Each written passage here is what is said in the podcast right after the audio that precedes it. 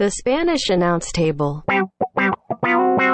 It is episode 365 of the Spanish Announce Table. It is the 2021 year in review episode.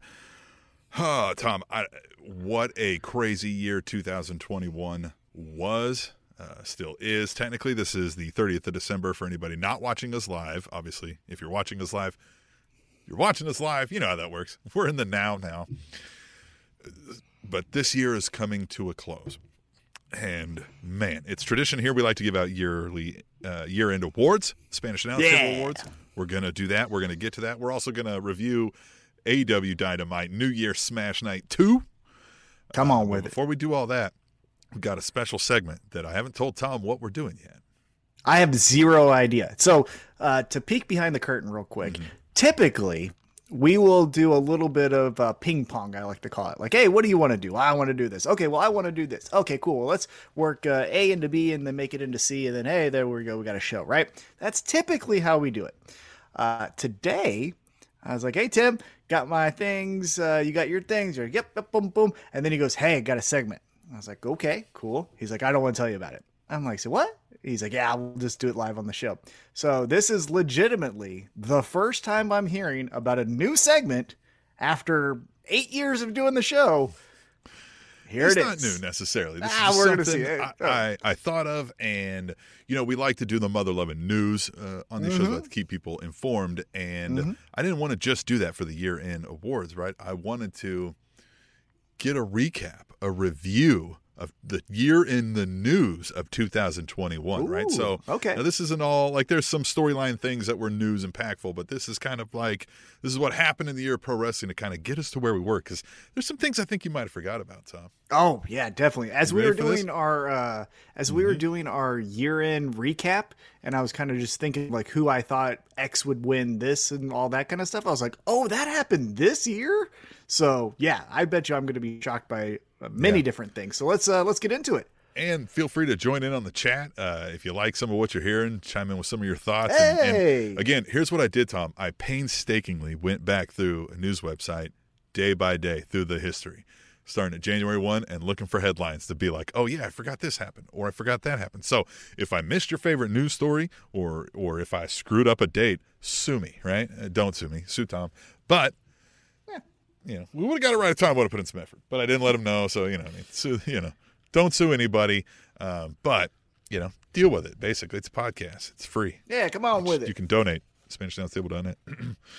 All right, so we were rolling into January, right? Start of 2021, and most of this stuff, you know, is, is stemming from prior to late, late December. But this is kind of the mood, the feelings that we're in, right? We're coming off of uh, um, Edge returning to WWE. He wins the Royal Rumble, right? Yep. Right? Big story. Sting returning at the Winter is Coming, right? Just prior to that. So Sting's coming up. He's coming up in January. He's wrestling now. We've got Sting showing up. Remember, he's doing the the baseball bat thing. Sting showed up in 2021 or Yep. 2020. Was that 2021. 2020? It was I don't 2021. know. Yeah, it was I 2021. don't know. Yeah, it was Yeah. 2021. Maybe I'm wrong. No, I'm fact checking now. Too late. And, and the Jon Huber passing, right? That Mm-hmm. had happened right at smack dab into the year. They had done their their tribute show. Everybody's all in the feels about that. Um, and then that's where we're at, right? January's rolling around. No big news. But then February hits, and we've got, if you remember, Butch Reed passed away, which was a big Oh one. yeah! Mm-hmm. Oh man, local hero went to uh, the same university I did, Central Missouri. Mm-hmm. First guy eliminated in the Royal Rumble. Uh, also part of one of my favorite tag teams with Ron Simmons, Doom and WCW. Yeah, Yeah. Butch Reed, good Shout guy. Shout out to my block's strongest man saying Happy New Year, uh, Yeah. guys, in the chat. And see, you already responded there. Um, Yeah. My block strongest man. Great YouTube uh, Mm-hmm. channel if you're into strongman competitions, if you're into seeing like how you can bulk up with with random things around the place. Uh, my block strongest man. Check that out. All right. There. Also in February, WWE passed, uh, or excuse me, what they did was they paused promotions and pay raises for all employees, citing COVID uh, uh, concerns, which was nice of them. You know, WWE. Oh, of course, yeah. Way to you know, guys. racking up record profits. Loves to, uh, you know, Mm-hmm. big news to Hey. do about that. And Big Show joined AEW. Oh man, what a you know that Mm-hmm. Was a cr- that was a crazy signing because I think a lot of people by going you know with the old way of thinking how wrestling promotions work. They thought, okay, so Big Show is going to be your TNT champion in you know two months time, and really he had one match Yeah. at a Chicago show against QT Marshall, and that's it. He's just been calling matches and stuff. Cutie. We forgot Oh! to let Cutie on the show again. We'll get you in 2022, Cutie. We cutie. will get you in 2022, Cutie Marsupial. All right. So we roll into March, right? Hitting, you know what happens in March, right? You're on the road to WrestleMania big time then, right? So uh, what was happening then, though, was WWE Network moved to Peacock oh, and the removal of controversial segments ensued. Hmm, Remember this whole news story? man. So, fun fact. we've got Essentially a- the death of the WWE. Well, Network. that's what I was going to say. So uh, you, we have worst moment of the year. I did hmm. not know that that happened this year. Ooh, I might might have to reconsider. because the WWE Network prior to the move to Peacock was outstanding, especially after they did their new UI change where you could search a wrestler. They would have all their clips and, and moments and pay per views. Yeah, that was great. Fantastic. And then they just sold their soul to the devil, and now fuck them. I never go on Peacock No. ever.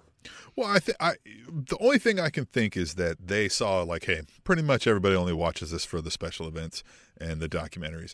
We can sell that to somebody for the same amount of money we're making off of people and make it a lower price for them, and they get a to 50 million subscribers or whatever. You know what I mean? Like they just cost cutting measures. It was just cost effective, and that's you know capitalism, baby, right? You know, it's all. Uh, I don't You even know. think it was cost cutting. I think it was effort cutting. I think they Well, yeah, said that's we're it. It was like cost benefit the- Yeah. ratio, if you will. Yeah. Yeah, they just were tired of putting in the same amount of work, and they said, "Hey, can we just throw in the towel to get money to do this?" And they Mm-hmm. found Peacock, and Peacock was a new streaming platform that needed as many eyes as they could get. So Mm-hmm. they got a billion dollars, and now bye bye. I don't watch it anymore. Also in March, Shaq wrestled on AEW Dynamite. Oh, what a cool match! What a great match. what match. a cool So match! And that was also the debut of Jade Cargill. That was her first match Mm-hmm. Yes. in AEW, uh, which we will talk about her in. Uh, And Shaq the- disappeared out of an ambulance. We still don't have an answer. Oh, we will, we will. He'll come back. But isn't it cool? Full full circle here. The debut of Jade Cargill in March, and then we're going to be talking about in our New Year's Smash recap. She was in the semifinals for the Yeah. TBS Tournament Championship. So Yeah. pretty cool. Uh, the Shaq match was great.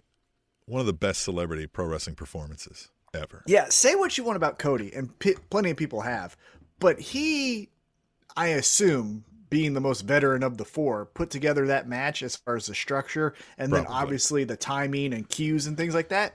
Spot on, very well Oh, yeah. done by Cody, and, And obviously Shaq the effort from Shaq it. and stuff. Shaq knew the showmanship aspect of it, the crowd interaction.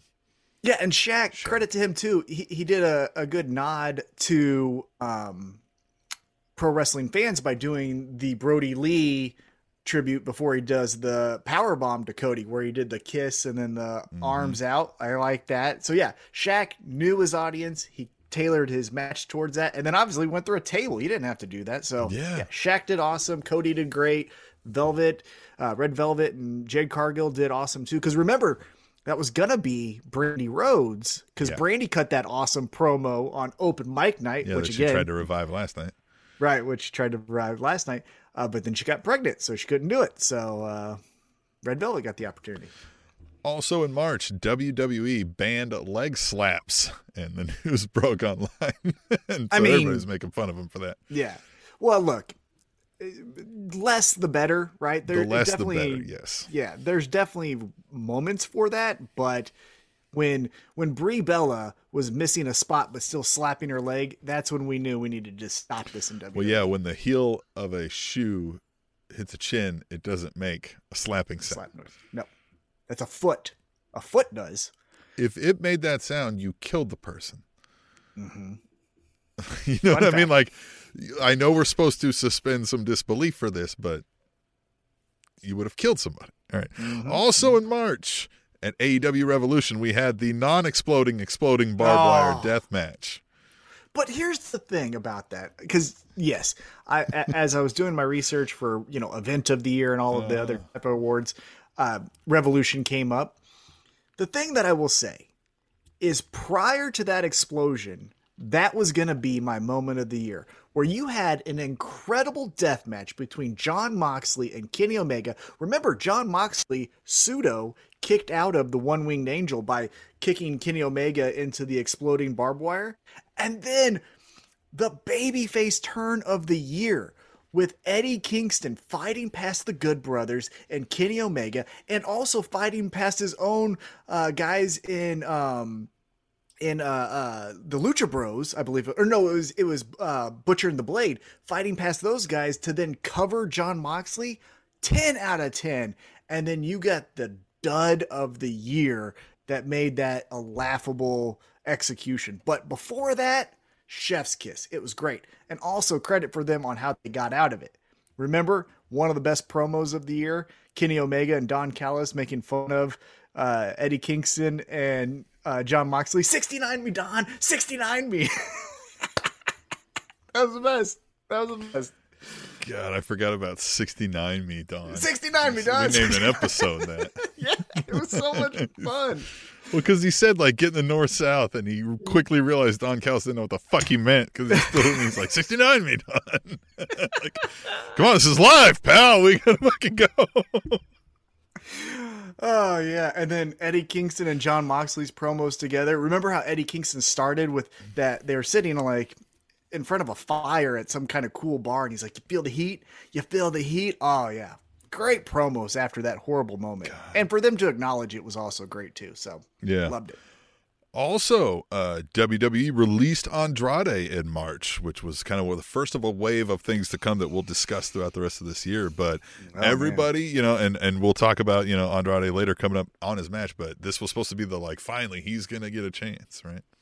Hey, and he is, right? Like, I mm-hmm. mean, mm-hmm. his highlight of the year, I think, even though it might be Cody's highlight of the year, was the, you know, flaming table spot on Dynamite. He also had some good matches with Pac and things of that nature. I don't know if he went to the heights that everyone was expecting when he got released as, oh, he's going to be the face of a promotion. Now, maybe down in AAA, because remember, Ric Flair uh, came out with him uh, when Andrade took on Kenny Omega for the AAA championship. So, who knows? But um, yeah, good. He got out of there because what was he doing? Nothing. Yeah, really, he wasn't. Um, and then also in March, Christian Cage debuts in AEW and wrestles for the first time in seven years. Yeah, and man, I tell you what, what an MVP he has been for AEW this year. Um, I will say though, if you recall the the anticipation of who it was going to be was a little anticlimactic because again it was going to be maybe Kurt Angle maybe uh, yeah, they're going to get that. someone for, and it was Christian. And again Christian and we Cage like, is oh, great. oh, and I think Christian was like an idea. But was like oh it could be Christian. And everybody's mm-hmm. like oh yeah that'd be fine yeah, because remember, yeah. it, it, could have been CM Punk. That was the rumor. Remember right. around that time is oh, could be CM Punk. It and then we're weird. Like, it was like everybody was like, oh yeah, Christian would be fine, be cool, but like we hope it's somebody cooler. And then it was like, well, yeah. it's Christian. And everybody's like, cool, but but he is then, great. He yeah, is great. Since then, I've always been a fan of Christian Cage. He's always been one of my like I would rank him higher on my list of favorites than probably anybody else you ask for the most part. I think mm-hmm. like I've always been a big fan of his. Yeah, I mean his work that he's currently doing with Jurassic Express has been very good. His pseudo feud with Matt Hardy has been entertaining. His fill in for Hangman as Hangman in real life went to go have the birth of his child, so then he put himself in. Remember that match where he won the Impact Championship on the first episode oh, of Rampage right. he, over Kenny Omega? So Christian Cage, like he wrestled on a WrestleMania, the whatever Impact's big thing is, uh-huh. and then like AEW as well. Like yeah. he had. When we're discussing male wrestler of the year, I don't think I had him on the list of consideration, but like, man, he has yeah. some stats. Yeah, he's got some stats. He he did really well, really well for himself. Really well for himself. All right, so then we roll into April, and April brings a lot here, Tom. April. NXT moved to Tuesday nights, effectively ending the Wednesday night wars, which were never. That was really in April, man. They've been mm-hmm. doing it that long. I guess yep. the but they didn't go to the 2.0. No, that comes later. That comes later. Okay, gotcha. Yeah, yeah, yeah. yeah. Okay. No, this was just the move to Tuesday nights. Right. Yeah. yeah right. Yeah. And everybody was like, "Well, because uh, Dynamite was clearly winning that battle every week except for one." Right. Yeah. And then, uh, all right, WrestleMania with tens of thousands of fans in attendance, and a big portion of the show featuring Bad Bunny Mania. Oh yeah, he did well. He did, He did well. He did well, You know and he brought a lot of attention. Remember, he was like selling Oh. first, second, third on their Mhm. merch. Yeah, Yep. he's a very popular guy. Uh, Mhm. I think what I, I will remember though from that WrestleMania is two things. One, uh, the women main evented night one, which still Mm-hmm. is not a main event. I don't care what you say. Main event's the actual last match of the event, whether it's two nights or not. Um, and then crying before it because you don't break character, but I guess you do in this instance. Whatevs, but it was emotional. Uh, and then also the rain. It was the first time that I could remember that rain actually Right, played a they part have in an outdoor delay, show. Yeah. Well, in the Hall of Fame class for, you know, they did 2020, but the 2021 featured Molly Holly, Eric Bischoff, the great Khali, Kane, Rob Van Dam, William Shatner, and Ozzy Osbourne. Neat. Yeah. Yeah. Titus O'Neil won a Warrior Award, I think. Something like that. Can we name it after him, by the way? Fuck the Warrior. Like, no offense that I'm sorry that he died early and stuff, but he was a trash person. I think we all know that. Uh, Titus O'Neil isn't. And so let's Titus just O'Neil had a fucking middle school named after him. I Yeah. didn't put that in the thing because I was just like, Right. eh, what are we going to say about it?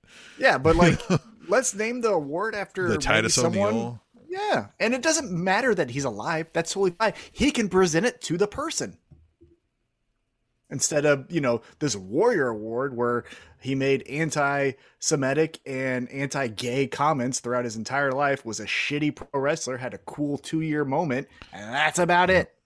Yeah. Pretty much mainline steroids all day long. hmm And again, I'm very sorry to his family and all that stuff. I'm not talking about like the death is a fucking thing, but like he wasn't that great of a person. We all see it. It's all on record.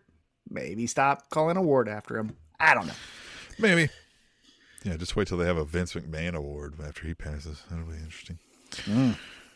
He, uh, Mike Tyson returned to AEW Dynamite, and this performance was better than the first one. I think we kind of like this one. This is when he shows up, he helps the uh, Chris Jericho, and they make they No, make no, no, nice. no. Okay, so this is when he made nice. Right. Okay, because when he was beefing with Chris Jericho, that sucked. Remember Right. when he came out with Yeah. Rashad No, but Evans? This one here, you know, yeah. he comes back and helps now, and they make nice. Right? yeah, that's fine. I like that. That was fine. Yeah. Mike Tyson is hit and miss. This one he was good. All right. Then in April, WWE released Samoa Joe, the Iconics, Bo Dallas, Mickie James, Mojo Rawley, Chelsea Green, Kalisto, and more in a first wave of many releases that we'll discuss. But in one of the rare moments, uh, re-signed Samoa Joe not too long later. Samoa Joe not did too come long on after back that. later. Yeah, it came right Yep. back. Yeah. Right. Yep. Um, but these names here, I, I I don't think this one shocked anybody either, right? I mean, like the Samoa Joe was big, but the Iconics was a shock. I think everybody was like, we liked them, but Oh, it didn't shock us that like WWE never knew what to do with them. Um, Bo Dallas was kind of one where we were like, that guy's still there, um, you know, and then like that was kind of never really got a shot Yeah. to do anything. And hey, credit to her. You know, I- I know we're going to talk about our male and female wrestler of the year. The work she's doing alongside Matt Cardona, outstanding. And her work in Ring of Honor before Ring of Honor, you know, shuts its doors, which we'll probably get to. Uh, and her match that she had with Cardona against EFFY and Allie Katch. I mean, fantastic. Loved it. So uh, credit to her. She can do. She can wrestle. Obviously, WWE doesn't know what the fuck to do. So They don't know. Mm-mm. Um, also in April, Pat McAfee joined the SmackDown commentary team. Great. Love it. Pat McAfee. Pat McAfee's so fun.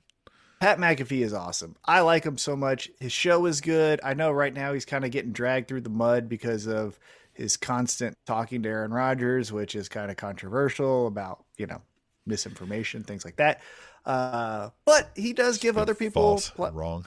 No, it's totally wrong. But he also gives like Charles Barkley the opportunity to tell people to get vaccinated and that the African American culture needs to get vaccinated because they're not going to get the same care that uh, rich white people will get. So, you know, I didn't know Barkley was a pro-vaccine oh, advocate. 100%. Oh, yeah. Nice. He calls everyone Good who job. isn't a knucklehead and everything. But what I'm saying is Pat McAfee is giving a platform to both people. So I like that. But currently, he's getting a little bit dragged. However, WWE, he's been awesome. The the boog, Yeah. the the guitar Yeah. solo boog. Side note: We don't always just for ideological sake give a platform to two sides of an issue if one of them is unilaterally, empirically like provable wrong. Oh yeah, I know, I know, I know. You know what I mean? Like if we were like, should we stab baby kittens? Let's hear from both sides. Yeah, our seatbelts We don't need to hear bad. both sides. Our Yeah, our we don't seatbelts good or bad? Let's hear both sides. No, shut up. Where do you stand on the let's stab baby kittens debate? All right. also in April, WWE fired longtime talent relations director Mark Carrano following a highly publicized incident involving the personal belongings of released talent. Remember, he fucking sent Mickie James stuff back in a trash bag, and apparently he'd done this quite a bit. And then his Yeah. girlfriend comes out and is like, he's stealing shit from the company and has it stored under his mattress like a dork. Um, I think I always got weird, creepy vibes from that guy, and mostly when my wife would watch Total Divas. Mm-hmm. He was on there a lot, more so than I ever saw him on any other WWE programming, of course. And I was like, this guy seems like a fucking sleazeball. And I, you know, I'd heard about him in the news, and then to see him there, I was like, this guy seems like a fucking, like a, like a, like a bastard, right? Like you're just kind of Oh, like, yeah. I don't know that I'd like this guy. And then all this comes out, and turns out I was like, oh yeah, he was. Mm-hmm. A million percent. Yeah, I uh But the thing I- is, I- like with WWE, see, they don't fire that guy when it comes clear he's a bastard. They fire that guy when the public catches wind of, yeah, of when you find out he's a bastard. Because he's a good Right. yes man, right? Because Right. maybe they actually like that people are getting sent their stuff in a bag, but it's not them who's doing it. So then when it comes Mm-hmm. out, well, hey, we have a fall guy. This dork who, you know, is cross eyed, knuckle dragging idiot over here.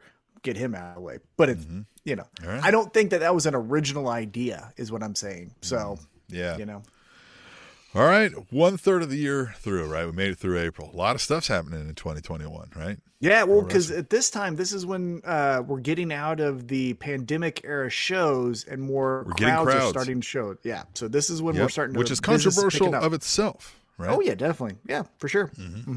Another thing I thought about, I'll never say this guy's name pretty much here in any news story, but I, I started to name 2021 the year of Nick Khan. A lot Mm. of this guy's decisions are changing the landscape of professional wrestling.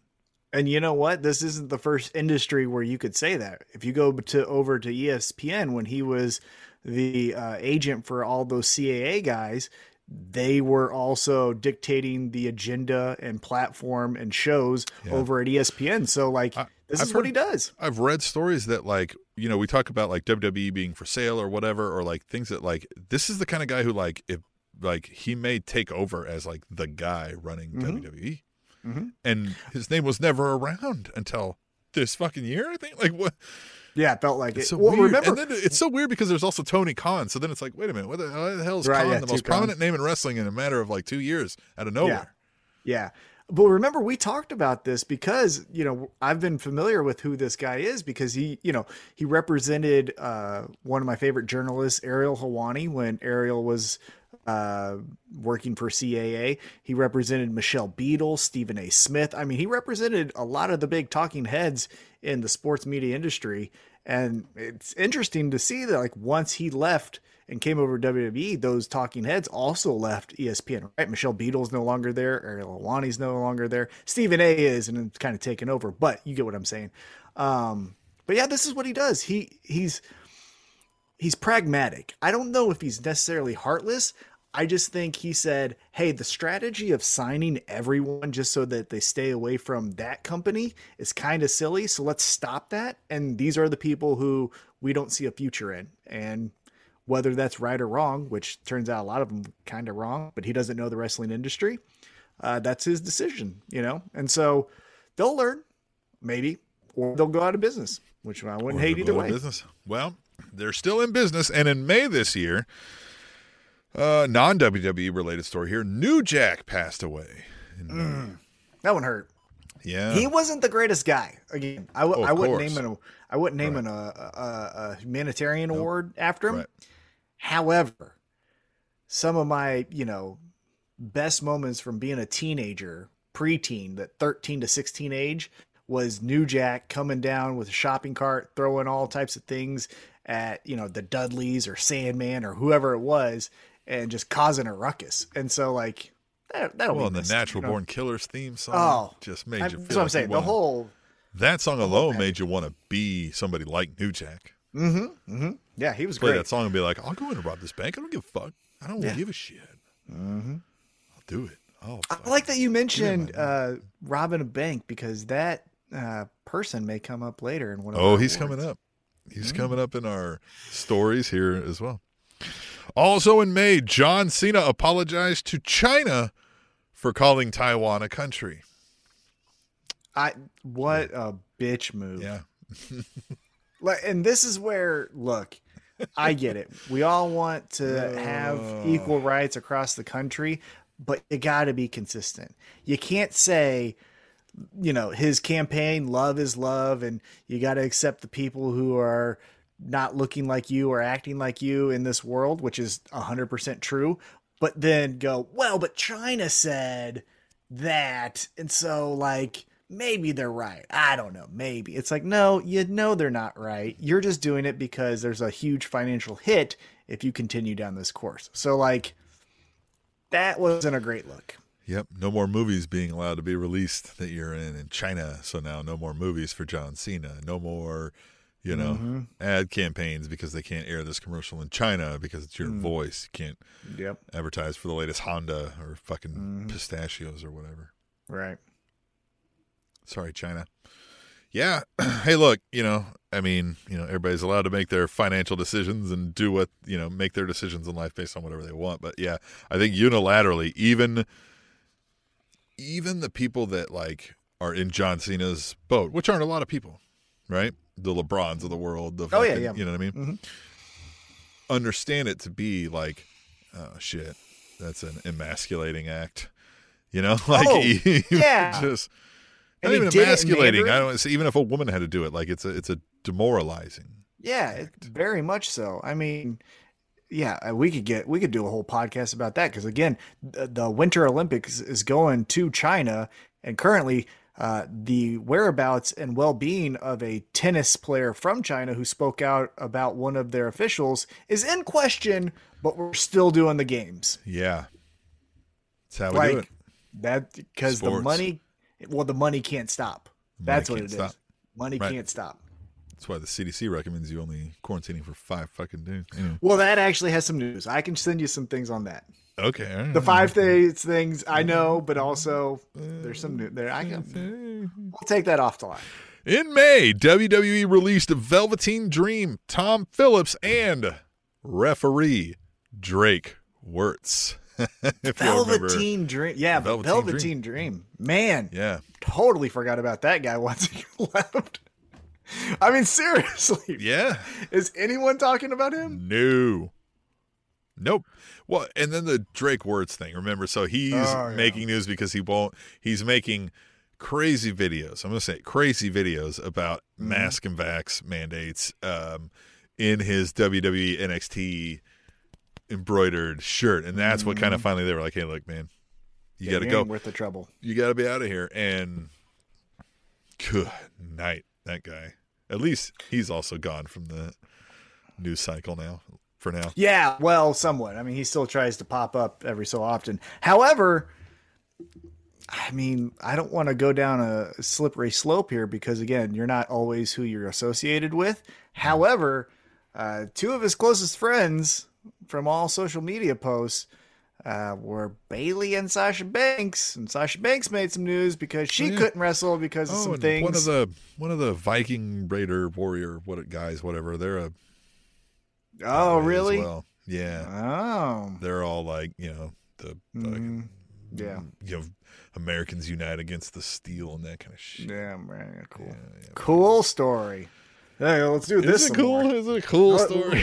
hey, get this over. Well, let's get this over. Let's have some guy play guitar, and I'll just pound my chest. That'll get people to like me. Great creative.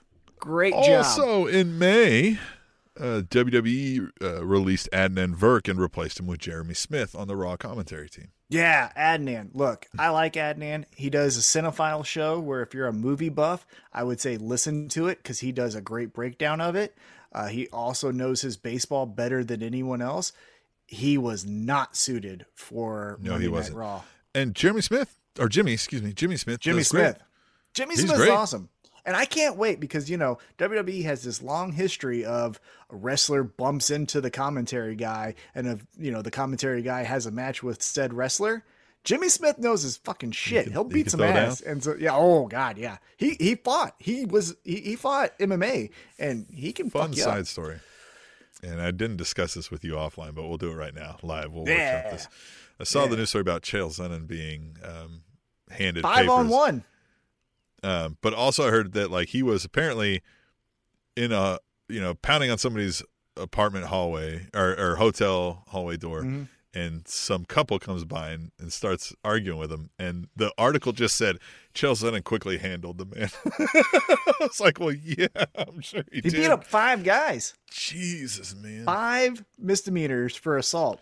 He's a fighter of the year. You never know these days. I, you know, I've done my level best to train, especially my son, both kids, to like be able to size up a human and know like some of the telltale signs of like you should probably not fuck with this person. Like look at their mm-hmm. neck, look at their Mm-hmm. Look neck ears. ratio to shoulders. Right? Do they got traps? Mm-hmm. right? Like look at their quads.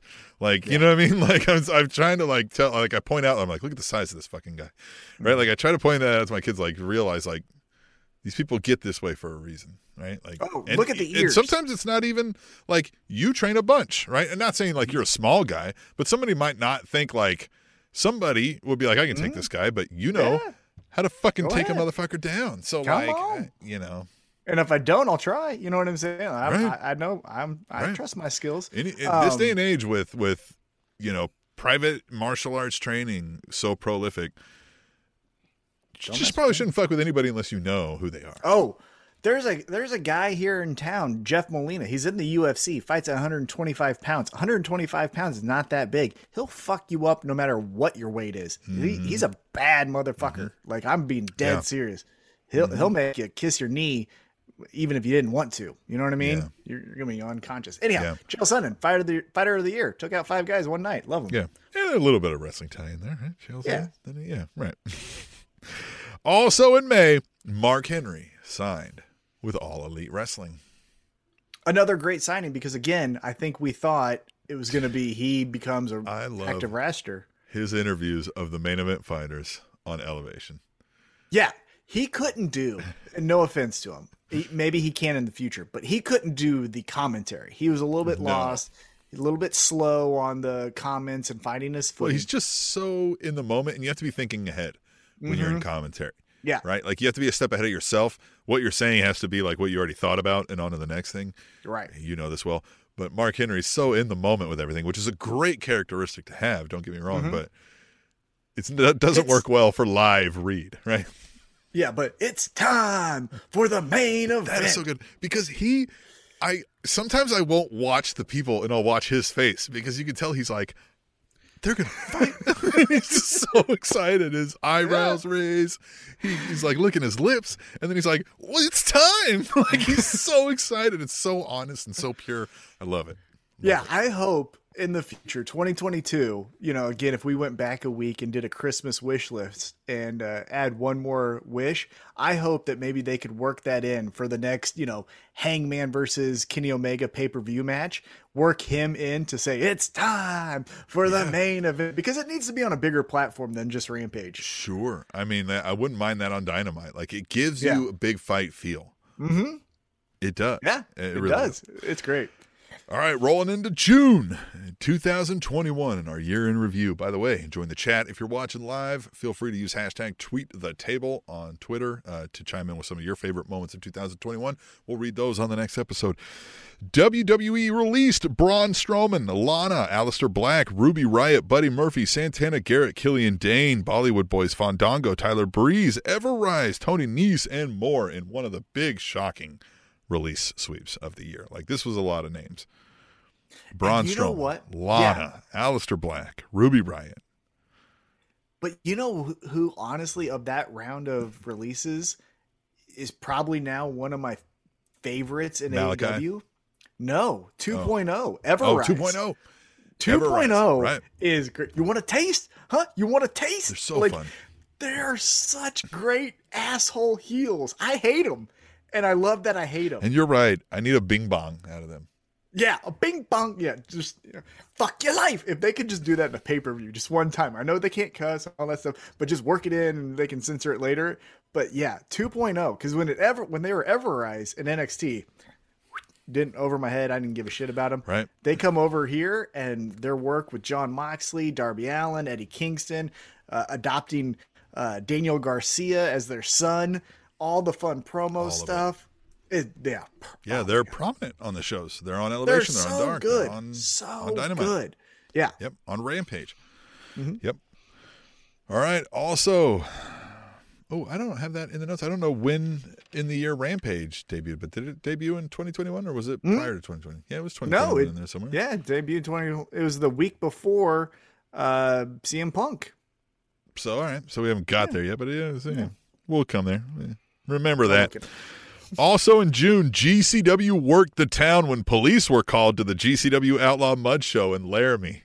And this event was fun, right? The barn, fuck that horse. The shout out. Hey, personal. We got a shout out on the show. that's right. personal shout out Spanish announce table. If you go back and watch that pay per view, friend of the show Kevin Gill shouted out Spanish announce table. So hey, that was a personal highlight for the show. Love that. And the and then cops also, were called. Yeah, The, cops, were, called. They worked the town. Mm-hmm. That was a great So show. great. Yeah. So Mance great. Warner versus Nick Gage. Mhm. They uh, stapled Mance I think Warner's that's what got called. I think that's what Yeah. got the cops Oh. called. Also in June, this is fun. Joey Janela trolled anti-mask activists and and WWE referee Drake Wuertz at a at a school board meeting in Florida. He dressed up like one of them and like was speaking and did all that. You remember this news story? That was when he got Oh, the yeah. picture with Drake yep, he was great. Joey Janela's cool points. I love skyrocketed with me then. Man. By the way, a quick side note about Joey Janela. If you haven't, watch AEW Dark, the street fight between him and Sonny Oh, Kiss. yeah. I watched it. Fantastic. Oh yeah, I watched Fantastic. Elevation and Dark this week, and and Yeah. uh, God, you're so right. They're so much more fun than Raw, even as a passive view. Like you recognize Yeah. it's a passive view, and you're not like super intent on it, but it's still better than Raw. Way better. Way August, by the way, August 13th, 2021 was when Rampage started. Right, I'm gonna add that in here. Rampage. Also in June, a fun story showed up when Virgil charged Brooke Hogan twenty dollars for a picture and an autograph signing. Good. Virgil's cool points went. Yeah. Virgil's great. Yeah. June 2021, Andrade El Idolo signed and debuted with All Elite Wrestling. That one was a quick turnaround. Yeah, well, because I think he didn't get the like can't compete clause. It was just I'm out, get me out. Okay, Mm-hmm. Right. fine. There you go. And then also in June, Lio Rush retired. Yeah. Yeah.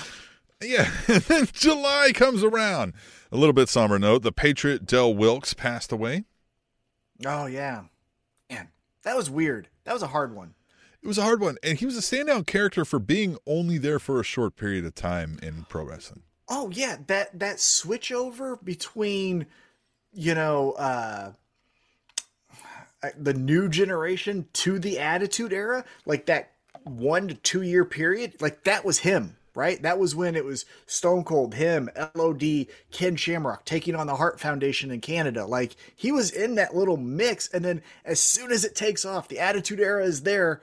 I don't know what happened. Uh, You know, I don't fact check, but like then he was gone. You know what I mean? As soon as like DX took over with X Pac and the uh, New Age Outlaws and all of that kind of stuff, Yeah, you that didn't see character him was anymore. passe and he was out. Yeah, yeah, he was gone. He was gone. I don't know what happened there. Uh, Malakai Black debuted in AEW. That was another quick turnaround one.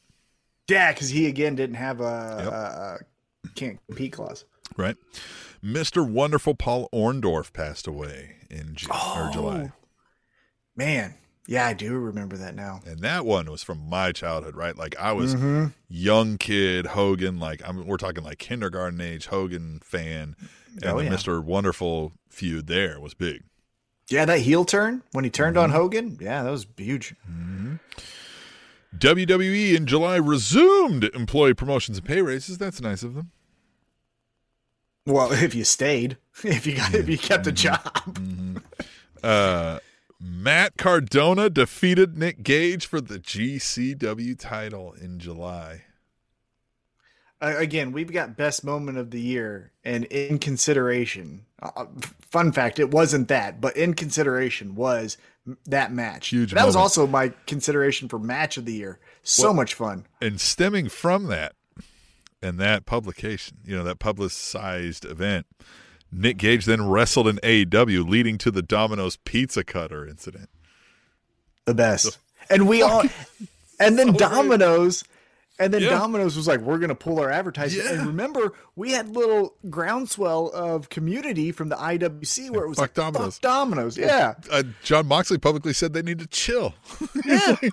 Domino's chill. and guess who came out of that as a new sponsor in the wrestling community? PBR. Remember, PBR was like, "Hey, That's right. Hang out with us," and PBR made a little uh, Pizza pizza, cutter, slice, yeah. pizza cutter and stuff. Yeah, so that was a great moment. I love that moment. I loved it, loved it, loved it. And in July, big news: WWE released Bray Wyatt. That was a bit of a shocker. I mean, he had been gone. Clearly, something was up. I think everybody was like, Something "What's was going up. on here?" Yeah. And then he was gone. It was official. And then there's been a lot of back and forth on, you know, he said, she said since then, and nothing much else but that. Yeah, I think he's gonna he's gonna be a 2022 story. I, I don't think he's done with wrestling, but where he yeah, he's goes, working on like a movie right now. I think they said. Yeah. so we shall see. We'll be talking about him next year see. for sure. Well, then, oh, also in July, WWE officially, or no, excuse me, this is August now. This is August. Rampage debuted. We discussed Mm-hmm. it. W, which is, I love Rampage. Let's hit on that for a second. I like this one-hour show on Friday nights. Little extra storylines. They they I make it a different it. show. Yeah, I love it. You know, being a old 36 year old, I wish it was on earlier. Just being honest with you, like at six o'clock, it would be great before SmackDown. Again, one true time zone, Central Time here. Uh, it would be great. But I do, yeah. I love it. I just boom, it goes by. It's So it's good. quick. So the debut episode, debut episode was when Christian Cage defeated Kenny Omega for the Impact Championship. That's what Right. led into their feud at All Out. Yeah. Yeah, Yeah. fantastic. Loved it.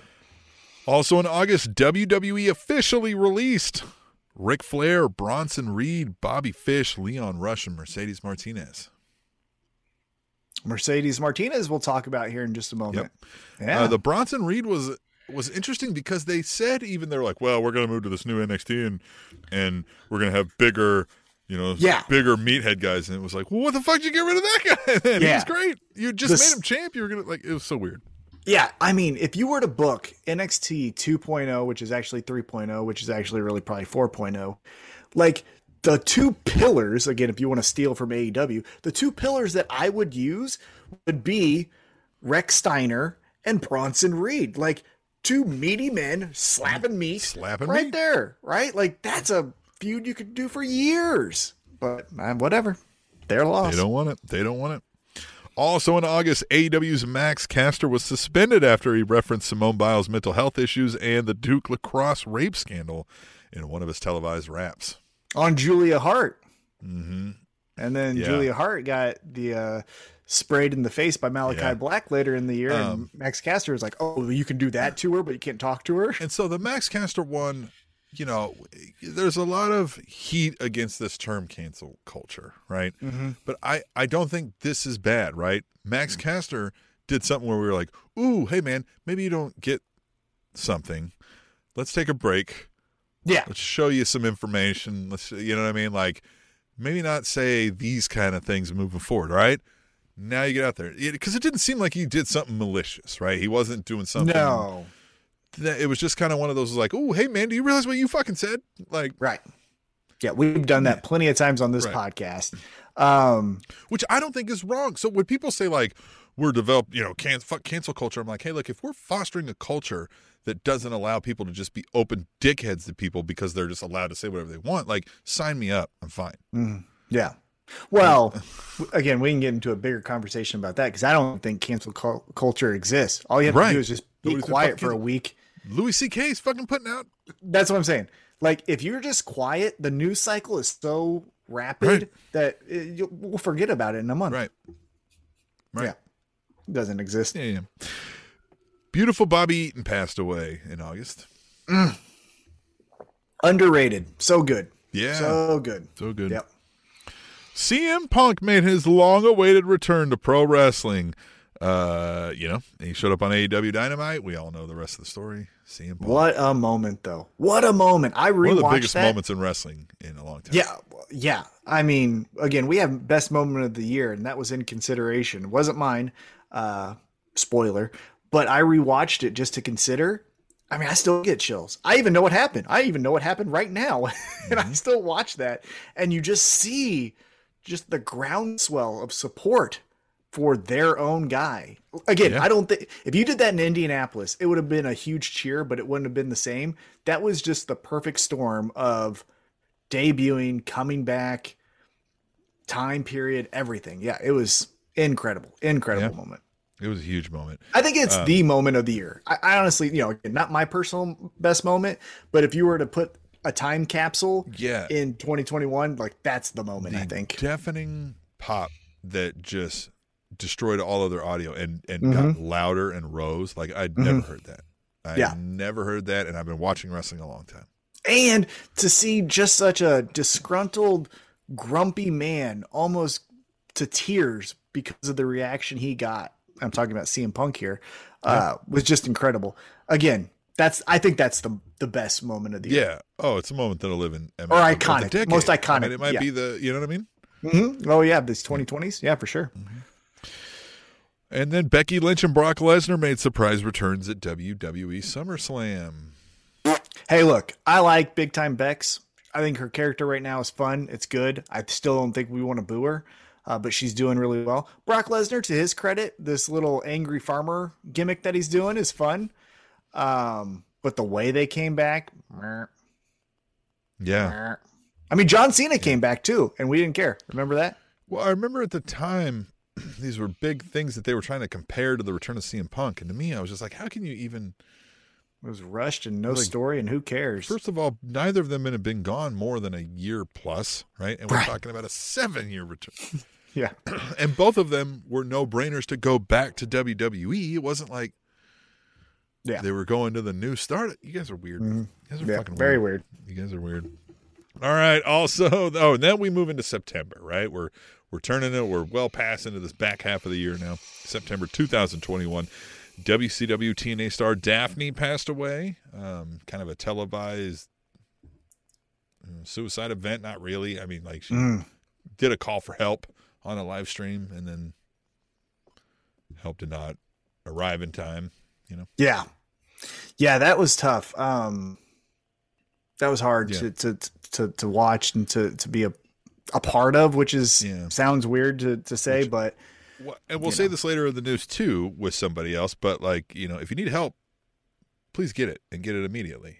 And yeah, a million percent. know, Like yeah. Yeah, it's that was tough. I didn't I didn't like yeah, that was a bad day. Yeah, bad day as a wrestling fan.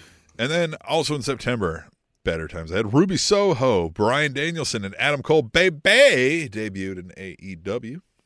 At the same event. All right. At the was Same event. damn time. Crazy. Yeah. Also, CM Punk made his in ring return at All Out, seven years away from the ring. And he went at it with Darby Allin. Went out with Darby Allin. Good choice. I didn't hate that. Yeah, that. very good choice. Also in September, not a great choice. NXT 2.0 debuted. I gave it three weeks, just like their pushes, and I'm out. I haven't watched it since. Yeah, and it, around the same time, I think this kind of the news kind of broke later, so who knows when this happened. But Triple H, it was reported that he was having heart Mm. issues, almost like Mhm. sounds like he had a serious heart attack. It sounds like. I mean, now I'll make a lighthearted joke because now it seems like he's okay and on the other side of this. But it seems like maybe that heart issue was a broken heart for what Vince was doing to NXT 2.0. Yeah, like, you know what I mean? It's been It's bad. horrible. And then WWE announced they signed Gable Steveson, Olympic gold medalist. Hey, that motherfucker is badass. You want to see a great video? Go YouTube Brock Lesnar wrestles Gable Stevenson at the University Mm-hmm. of Minnesota. Those motherfuckers go at it. Gable Stevenson is out of this world as a wrestler, but I don't give a shit. I don't give a shit. Don't give a shit. It's gonna be bad. Also, oh, it's going to be terrible. Also, in September, AEW officially announced they would be moving Dynamite from TNT to TBS starting fucking this week. Next week? Yeah, next week. Yeah. Excited for that, and that's going to bring some extra eyeballs. I think TBS is a I'm much ex- more watched station. So I don't I don't know those numbers, like as far as what's available more. I just know I that I think it's free on like every fucking thing. I think everybody gets TBS. I think you just Well, get I hope like, so. You don't have to ask for it. I think they're like, you fucking take this. I just know that TNT has so much basketball, and when basketball runs on a Wednesday and a Friday and or a Sat, you know what I mean? Like they were gonna get bumped continuously for the lifetime that they were on that channel. Yeah. So I'm more happy that they're on TBS Yep. just because you don't have the competition of NHL and NBA and whatever other you know sporting event TNT gets or Turner Right. gets. Right. Yeah. Also in September, Lio Rush unretired and re-signed with AEW. Hey, look at him! Back. There you go. Run around and around we go. Tommy Dreamer was suspended from several gigs after insensitive remarks he made on an episode of Vice's Dark Side of the Ring about accusations made against Ric Flair. How the hell did that happen? Isn't that the weirdest news story of the year? It's like Tommy Dreamer, don't, like, did, Well, but, did like- you get to watch this before they released it? Did you? oh, I know that, but like for the one person to take the fall was Tommy Dreamer, Tommy Dreamer. when Well, it's Ric Flair did it all. Stupid shit. But like, but like, I know, Ric but like Flair Ric Flair did did it, but he's like, "Fuck you, I don't care." But Tommy Dreamer's trying to be like, "Listen, it's okay." Like, like That's true. They were like, That's "No, true. it's not okay. It wasn't just a joke, Tommy. We're trying to get that through Ric's head. Now you're over here helping Rick, jackass." Yeah.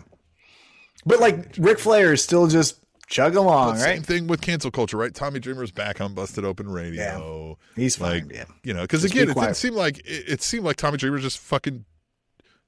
Don't get me wrong. I don't mean to say this like eh, about him totally in life, but Tommy Dreamer was dumb and Mm-hmm. didn't understand what he was fucking saying and what he was didn't understand the the depths of Mm-hmm. the concept of what he was talking about. Definitely. I agree. Yep. 100%. October rolls around. AEW announced the creation of the TBS Championship, a secondary title for the women's division that may or may not say hose on it.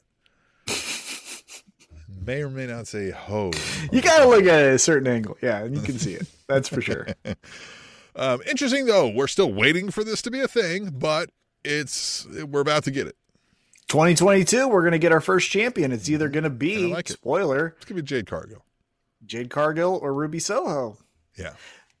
We okay? Do you think so?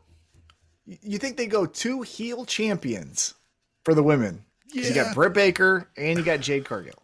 So the only thing I see is like Ruby Soho somehow gets one of those like, aha, I pulled a cheating move to get a win on you, and then Jade Cargill gets pissed and she like just fucking casts aside Mark Sterling. But I think that would be a mistake.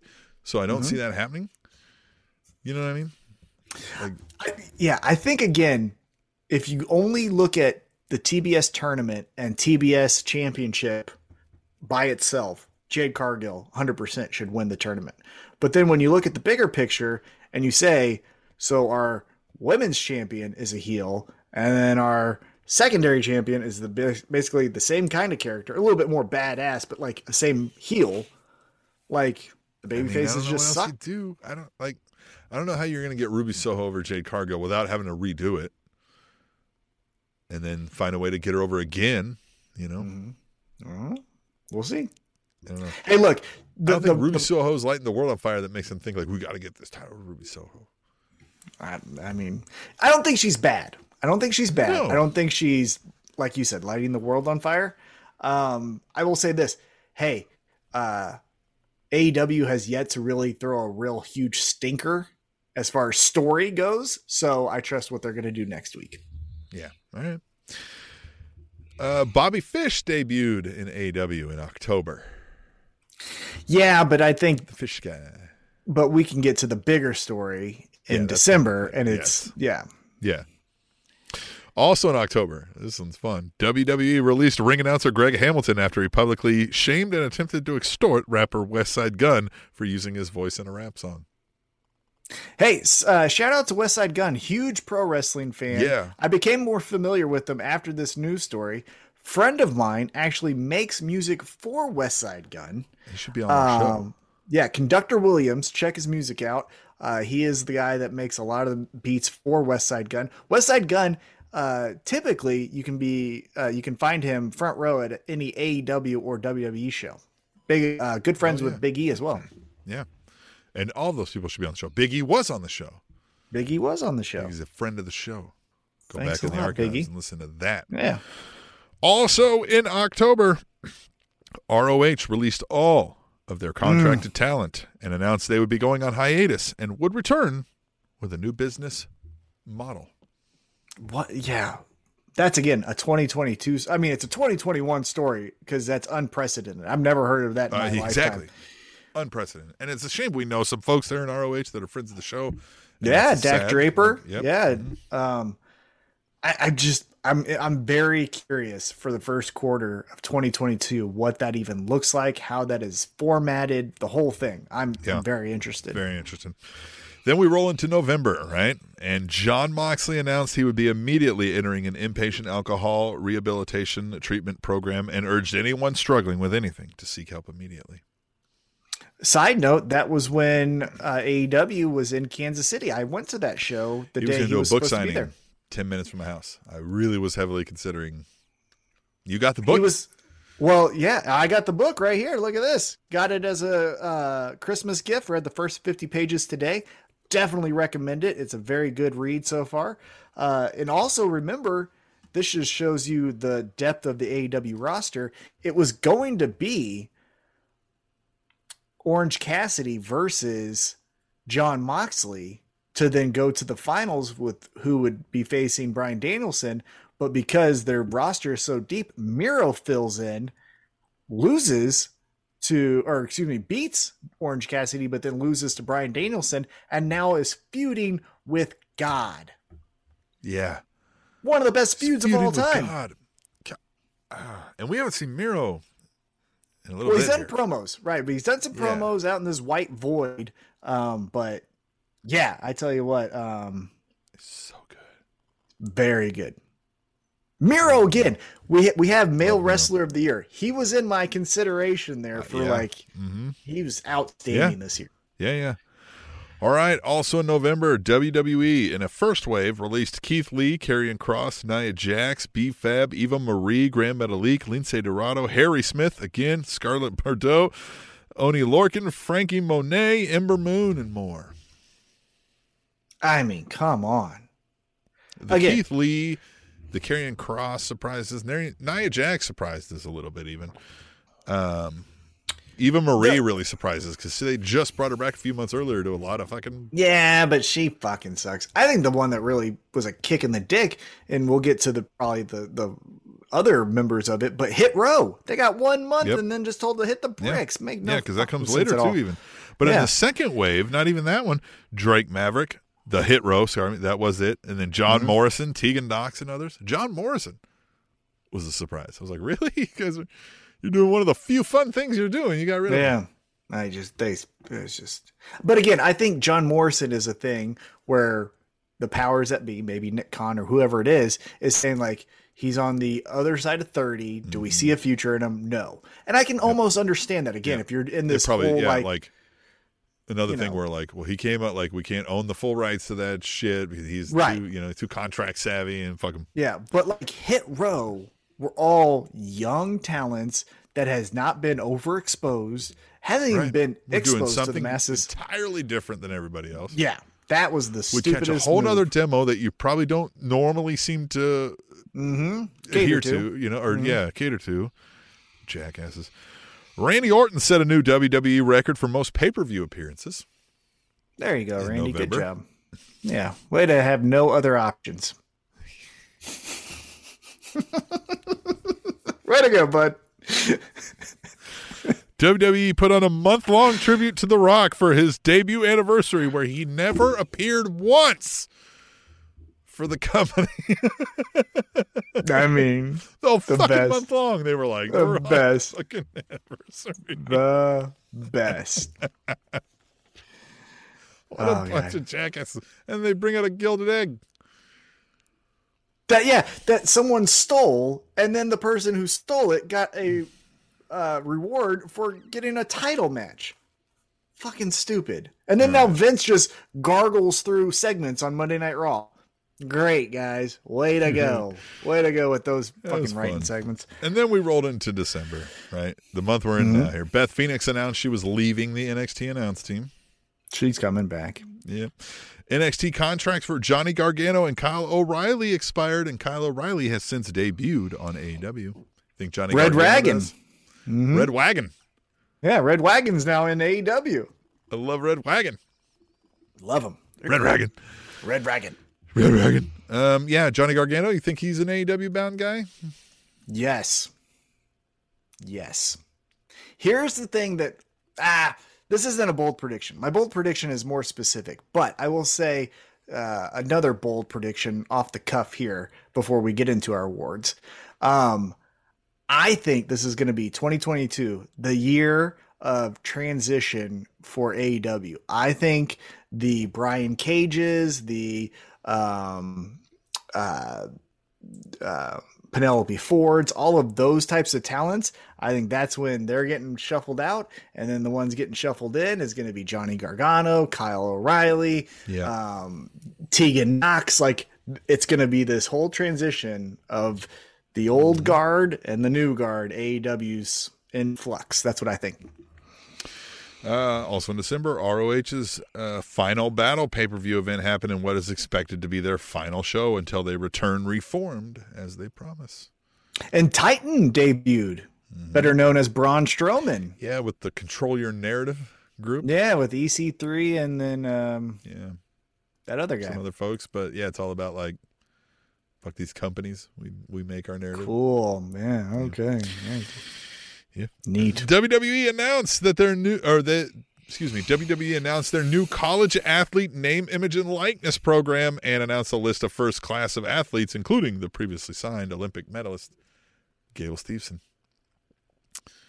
Hey, Gonna take advantage of some young, dumb well, and hey, the the college athletes that are getting money from WWE, credit to you, good job, love it all. Uh, but as far as a wrestling fan, I couldn't give less of a care. I just whatever. This just seems like you're Yeah. going to exploit some young dumb Well, souls. Like a lot of the reasons we love a lot of the guys on AEW is because they did forge their name as wrestlers on the independent scene and wrestling fans and know the art and love the craft and like sure out of the 25 a year college athletes that you get maybe one or two out of every five years are going to be like actual wrestling fans also and they're going to mm-hmm. care and they're going to catch the bug and they're going to have the charisma. But like the rest of everything else is going to suck. It's going to feel mm-hmm. forced and it's not going to know and you're going to ruin like your product's going to be unrecognizable to what actual professional wrestling fans are. It's going to be Von Wagner's. It's just going to be a whole roster of vanilla Von Wagner's. yeah so when they don't understand why like their numbers are dwindling it's because like you don't like you're not You don't care.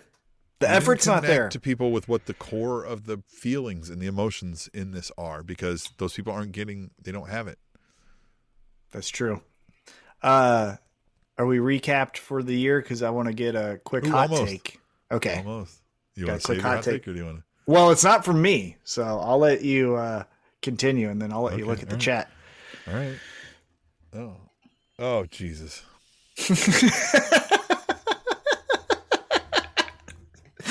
Hi, Josh. Hey, Josh. Good to see you, bud. I'm surprised. Like I, I don't even know if Big John. I don't. Even, I don't know how his team's doing, but like, is COVID going to cancel this game anyway? yeah, yeah, maybe, possibly. Yeah. Cancel the basketball game for K State because of the Yep. other team, Florida. Right. But we know them folks down south don't like to wear their masks a lot down there, right? Huh? Mm. I mean, it's not great around here either, but Yeah, it ain't great around here either. fucking yeah, Jesus. Christ, canceling fucking mask mandates around here. Well, For those of you who are not on the YouTube stream, uh, current uh, longtime listener Josh Smith has a Go Tigers hashtag Go Tigers beat K State, and if you're not uh, familiar, Tim is a huge K State fan. yeah, yeah. Uh, who knows? Who knows if this game even gets off? COVID's canceling everything, so who knows? A lot of college football games have been canceled. These bowl games Mm-hmm. canceled. Side Which is note, the right thing see, to do, right? right? But did you see one where whoever fucking won the thing got mayo d- doused on their head? The coach had to sit there, and they instead of throwing like Gatorade, they threw mayo on them. Yep, fucking weird. College sports. I tell you. Fucking weird. Yep. Um, AEW Star in December. AEW Star Jack Evans claimed Mexican police are framing him for drug crimes and attempting to extort him. See, that's another guy. Like if you're if you're doing the hey Mexican police are holding me down, they ain't got time for that. That's when Johnny Gargano takes your spot. Like you know what I mean? Like that's when. Yeah, it's like, oh, sorry, bud. Jack. Yeah, sorry, bud. See ya. We got Johnny in now. Um, Blackjack Lanza passed away in December. Oh yeah. mm-hmm Yep. Uh, so did Jimmy Rave. Passed away. That one was a little bit more tragic because of how young he was and Well, was surgery a, like complications. story over the time, Yeah, and he had yeah. struggles, and yeah, it was rough. Very WWE released Jeff Hardy following an event at a house show where Hardy appeared disoriented and just left ringside mid-match. Still the weirdest story. Like I know Yeah. we've had some weird stories, but that one because now he just seems like, "Hey guys, what's up? Everything cool?"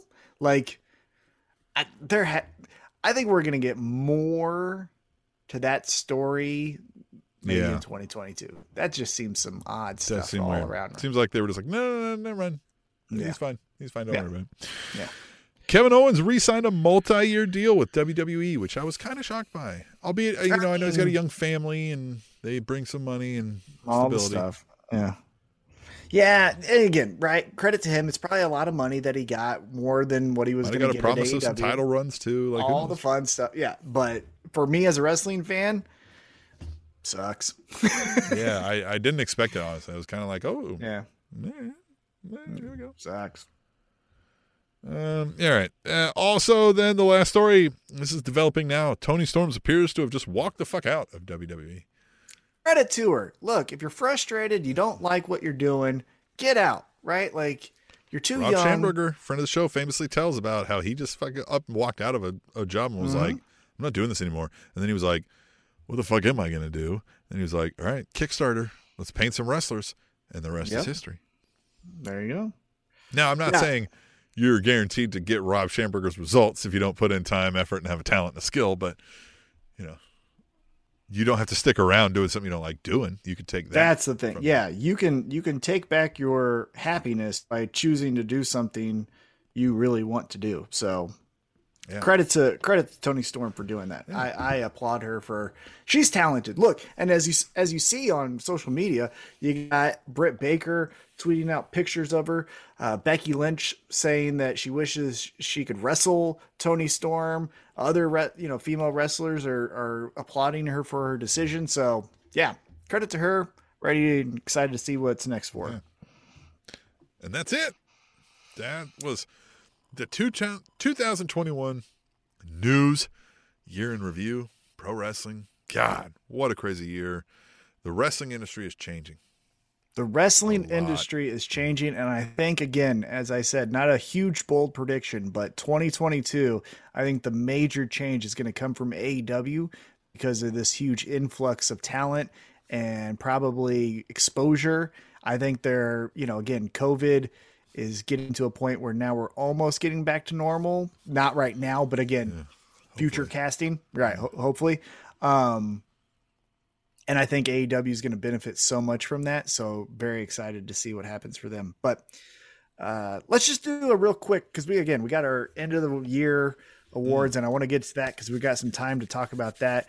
But really quickly before we get there, I do want to talk uh, just for a split second about last night's holiday So fun. Uh, show, the New Year's Yep. Bash. Um, Got JR back? New Year's Smash, yeah, for AEW Dynamite. So yeah, started off. Jim Ross is back. It looks like he's cancer free from that skin cancer. Again, we've been critical of him this year as far as Yeah. his his uh, work on camera, but nonetheless, it's good to see Yeah. when Jim Ross had a health struggle that finally a company treats it respectfully when he comes back instead of pulling a head out of someone's ass or whatever that Vince used to just drag him through the mud about. You Yeah. know what I mean? right. So, uh, yeah, so we got that. And again, we weren't going to go into too much detail about this, but I just want to do a quick uh, match recaps, uh, get your opinions on it. So we started off with the 10 man tag, I think it was Eddie Hmm. Kingston, Santana, and Ortiz, or excuse me, it was, um, it was the match with uh, Christian Cage, Jurassic Express, and um, the Lucha Bros. taking on Private Party, FTR, uh, Matt Hardy. Matt Hardy, all that fun stuff. Essentially, what we got out of this was the bad guys won.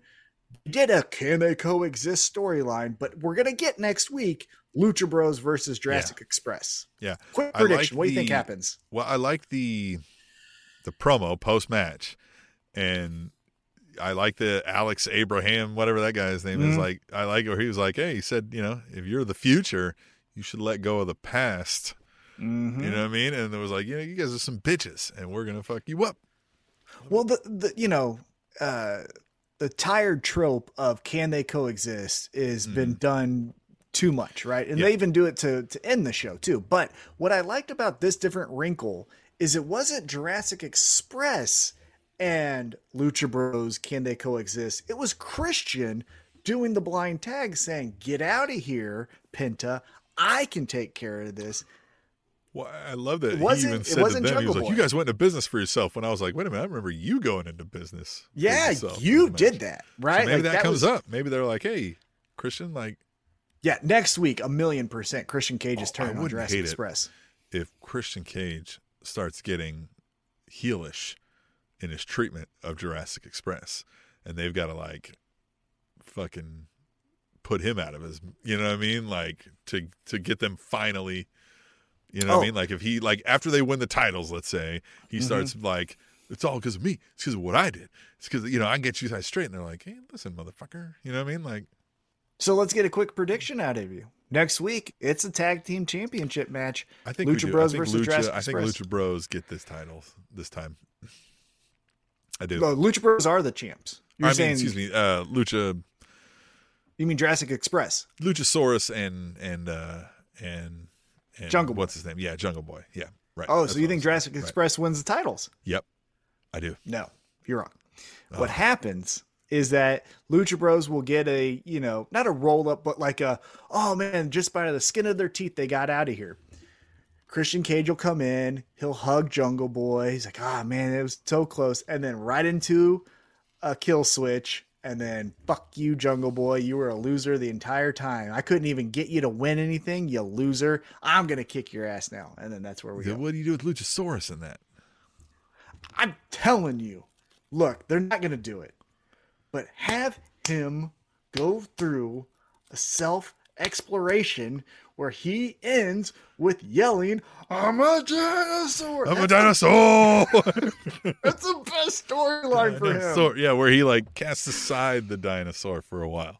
Yeah, but then he realizes I'm a he's the best when he realizes he's a dinosaur. I am a man. You could have a shirt say, "I am a man." Yeah. and then that you get you get Marco Stunt to realize like you're best when you think you're a dinosaur. So that's it. And then so Christian. Cage fucks them up. He starts getting into Jungle Boy because the feud's Christian Cage and Jungle Boy. But Mm-hmm. he's like, he just emotionally abuses Luchasaurus so much. He'd be like, "You're a fucking dinosaur! Like, come on, man! Like, grow Mm-hmm. up, dude! Like, Yep. maybe you'd be having success if you weren't walking around in a goddamn Halloween costume, you idiot!" Like, just lean into him and have him have a like an existential crisis. That's what I'm saying. Right. And then you have him going down in the dumps. We get the return on TV of Marco Stunt because where has he been at for the last few months, right? And then he's the one that says, Lucha, Luchasaurus, like you're the best when you think you're a dinosaur. You he's a like, dinosaur. I'm right, not a but then he. Luchasaurus is like, I'm not a dinosaur. He's like, but you are a dinosaur. And then it ends with, I'm a dinosaur. Yeah, and then you, just have him go to the I'm a dinosaur. And be like, I'm a dinosaur. you know what I mean? Like Yep. Mm-hmm. almost Eeyore like. Just yeah. Yes. And God, then- that would be so great. and then you get him to be the TNT champion mid-year. By summer, it's a Luchasaurus summer. He's the TNT champ right there. God, that'd be great. Beating Cody Rhodes for it. Oh fuck, Cody Rhodes! That Transformer stupid tattoo on his neck. Oh, that I was love the that. best fucking line.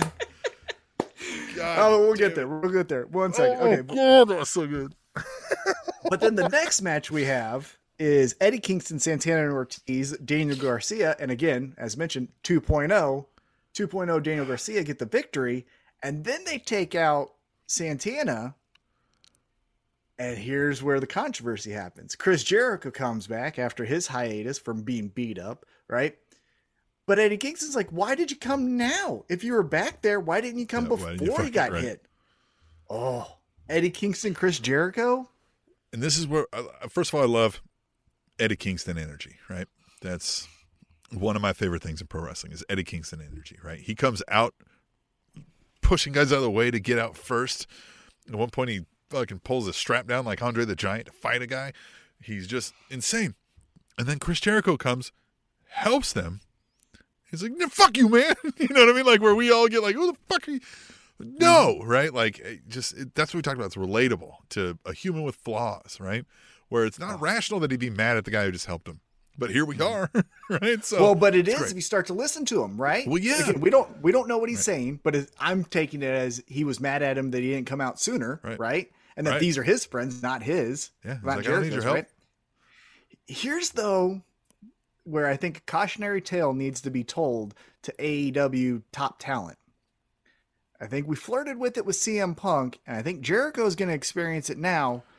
You can't be a babyface trying to bump up against Eddie Kingston. Eddie Kingston is at this trajectory that he's the fucking man.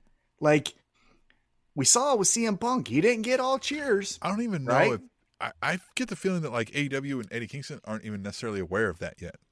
Oh, like man, he could they- be the fucking guy Yeah. of guys in pro wrestling right now. Because if you notice, again, a great feud of 2021 was CM Punk and Eddie Kingston, but we fucking pivoted quick out of that match because CM Punk was not getting the No. reactions. And Love Eddie. And well, and I think you know Chris Jericho right now is the baby face, and he's gonna do great. But I think uh, you're not gonna get the sing along with Jericho during this Eddie Kingston feud if that's where we go. But that's what that's my opinion. We'll see next week. Uh, then we get to Dan Lambert. Let's get to the Dan Lambert promo. this is another issue where if if if AEW really thinks they're really trying hard to maintain a Cody Rhodes in this face status, they're like, we'll put one of the best heels up against him. You're just turning Dan Lambert face. Like that's all you're doing here.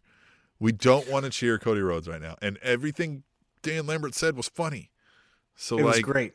I'm gonna now just be like, yeah, you fucking look like you have a Transformers tattoo on your neck forever now, forever now. That's all I'm Mm-hmm. gonna think. Now I will say credit to Brandi. She did hold her own. I like the "you got a black belt." Well, I'm a black bitch. I like that line. I- I, I would have I would have had them work on the timing of it a little bit. You know what I mean? The delivery was like Well- she telegraphed it a little too much. You know? the line of the night I thought from her was the when was the last time you didn't have to pay a woman to beat your said, when ass? was the last time a woman beat your ass and you didn't have to pay yeah, for it? that- Yeah. yeah, Yeah. That was a fire line. Well, because that she called him like uh, you know a, low rent version of Paul Heyman. He was like, I think he's like I prefer Jim Cornette or Jim something. Cornette. Yeah, that was great. Yeah. Now, so we get the whole "I'm gonna kick your ass, Dan," even though I'm Brandi and all this stuff. Dustin Rhodes comes out to stop the situation. Yep. Ethan Page, I think it was, that kicks him in the dick. Here's the flaw in the whole segment. Cody, you didn't want to help your wife? Yeah, it was Cody not there? It wasn't explained that he wasn't. So what were you doing, pal? What were you doing? Yeah, again, like none of this, none of what happened here. As cool as like you just said, like, yeah, I think Brandi did well, and Dustin comes out and does his thing. None of that increased my desire to cheer for Cody Rhodes at all. None of it. Didn't Mm-hmm. None of necessarily decrease it either. It just didn't do what you thought it was going to do for Cody Rhodes, apparently. Yeah. And uh, again, some other things happened. Because now I want to sh- see Brandi Rhodes fight Dan Lambert. I right. want to see yeah, that let's match. see an intergender match. You know, a la the black belt Al- versus the black bitch. Let's fucking Yeah. bill it and do it. Well, look, uh, I know he's against intergender wrestling. He's stated it millions of times. Tony Khan has. However, he's a friend of ECW or a fan of ECW. One of their most notorious matches was Bill Alfonso versus um, uh, Beulah McGillicuddy. Let's do it in 2022. You know, uh, we we were not going to go through the whole thing because Sammy Guevara says he wants to beat Cody through some cue cards. we get whatever. the uh, Malakai Black and Brian Pillman Jr. thing for next week. Those are getting just flybys. But the last two things I want to talk about before we get to our awards TBS tournament. We get Jade Cargill beating Thunder Rosa, but it's because she has some new muscle in Mercedes Martinez. That one was a little bit of a shocker. We we floated the idea that it would be Britt Baker. Britt Baker's team or something Mm-hmm. costing her the win. Um, we would have needed to do some pre work to to rekindle why they would give a shit. So I mean, I guess this makes a more having none of that beforehand. This makes more sense, if you will, right? We'll get an explanation as to why Mercedes Martinez is around.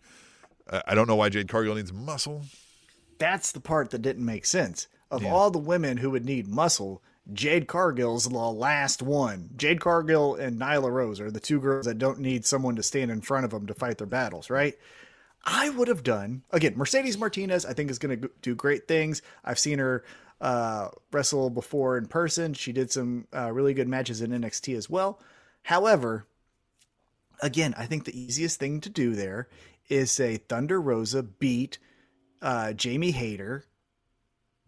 You say Britt Baker's pissed about that, cost Thunder Rosa the match, and then we go with Thunder Rosa and Britt Baker. Again, that seems easy to me, but nonetheless.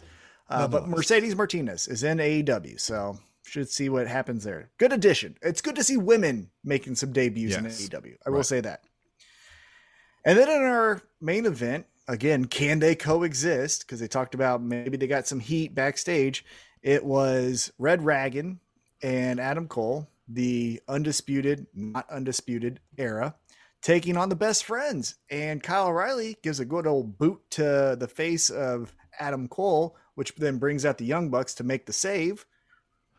What happens here? So I like this, and I like the kind of the pre-fight, you know, promo they had where he's like, "Hey, listen, you know," he's like, "Look, I know we don't have." I, I like the nod to like their story because that was my question. Was like, "Wait a minute, I thought these guys didn't like each other from the Mhm. NXT universe," Mhm. but he says like, "Hey, to, over here you survive with factions, so like."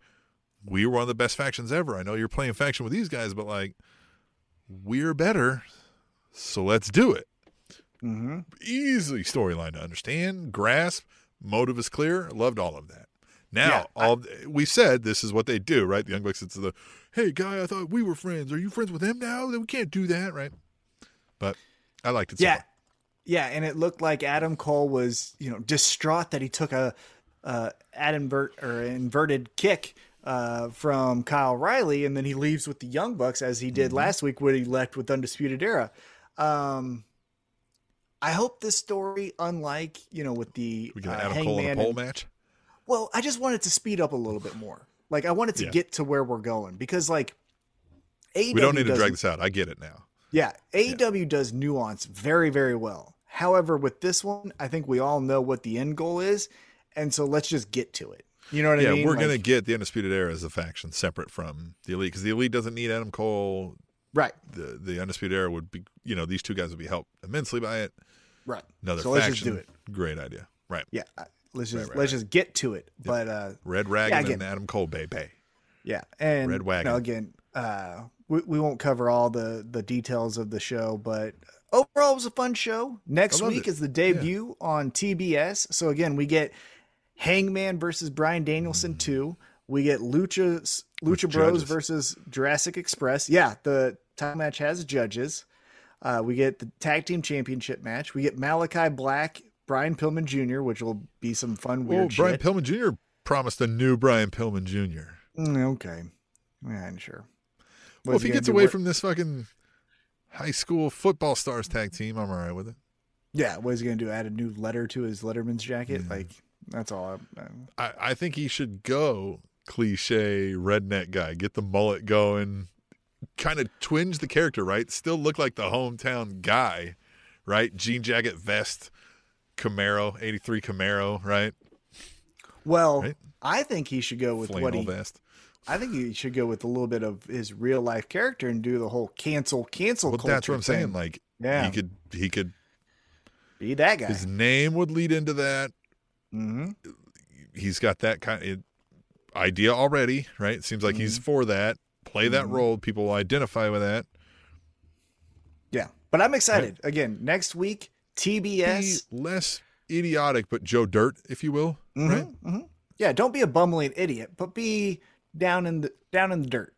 Be the be less sleazy of a the Kid Rock character in Joe Dirt. Exactly. There you go. Yeah. Right? Yes. But next week, TBS uh, should be fun. New era. The mothership. It's gonna be fun. Gonna be gonna be a good time. So well, Yeah, okay. We'll see it. Now, Tim, right. let's kick it off. Our 2021 recap awards. Yeah, the table awards or whatever the fuck. we're Table awards. The tables. That's tables. what we'll call them. Give you the table. Yeah, here it is. The tables.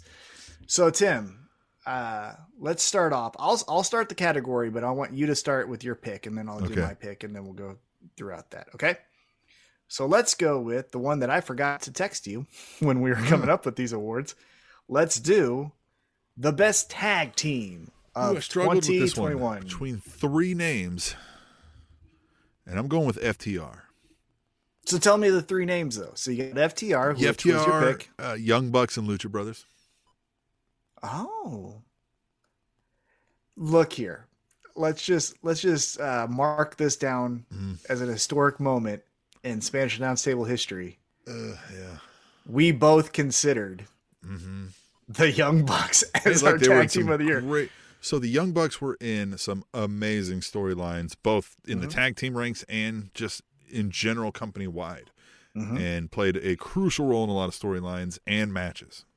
Oh yeah, their their role that was played throughout the Kenny Omega Hangman was vital. Yeah. Their feud with the Lucha Bros was very good. Adam Cole coming in, like Adam Cole coming in and they're carried a lot super of weight. elite. Mm-hmm. a lot Definitely. of weight.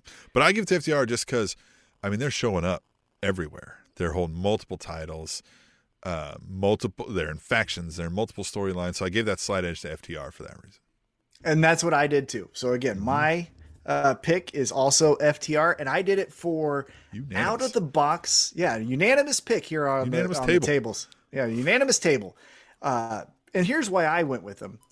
They went out of their comfort zone because it's easy to be FTR and say we're tag team wrestling. We're gonna be tag. They're the triple A tag team champs. Yeah, That's out of this. That's Out of- mind boggling that's right. I know. hard to consider, Mm-hmm. right?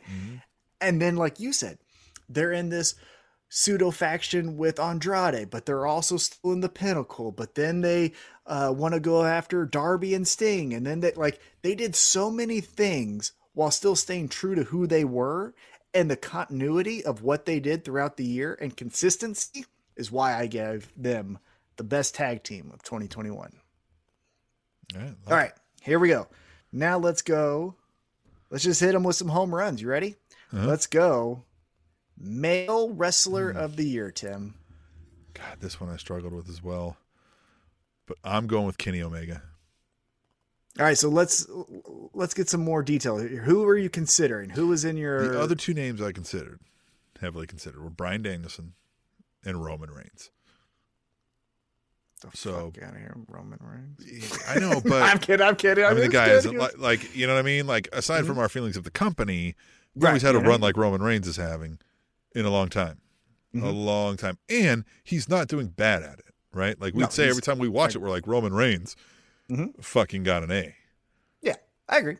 I Right. agree. I would I would put him in the top ten if we were making like top ten wrestlers of the year. He'd be in my Sure. top ten for sure.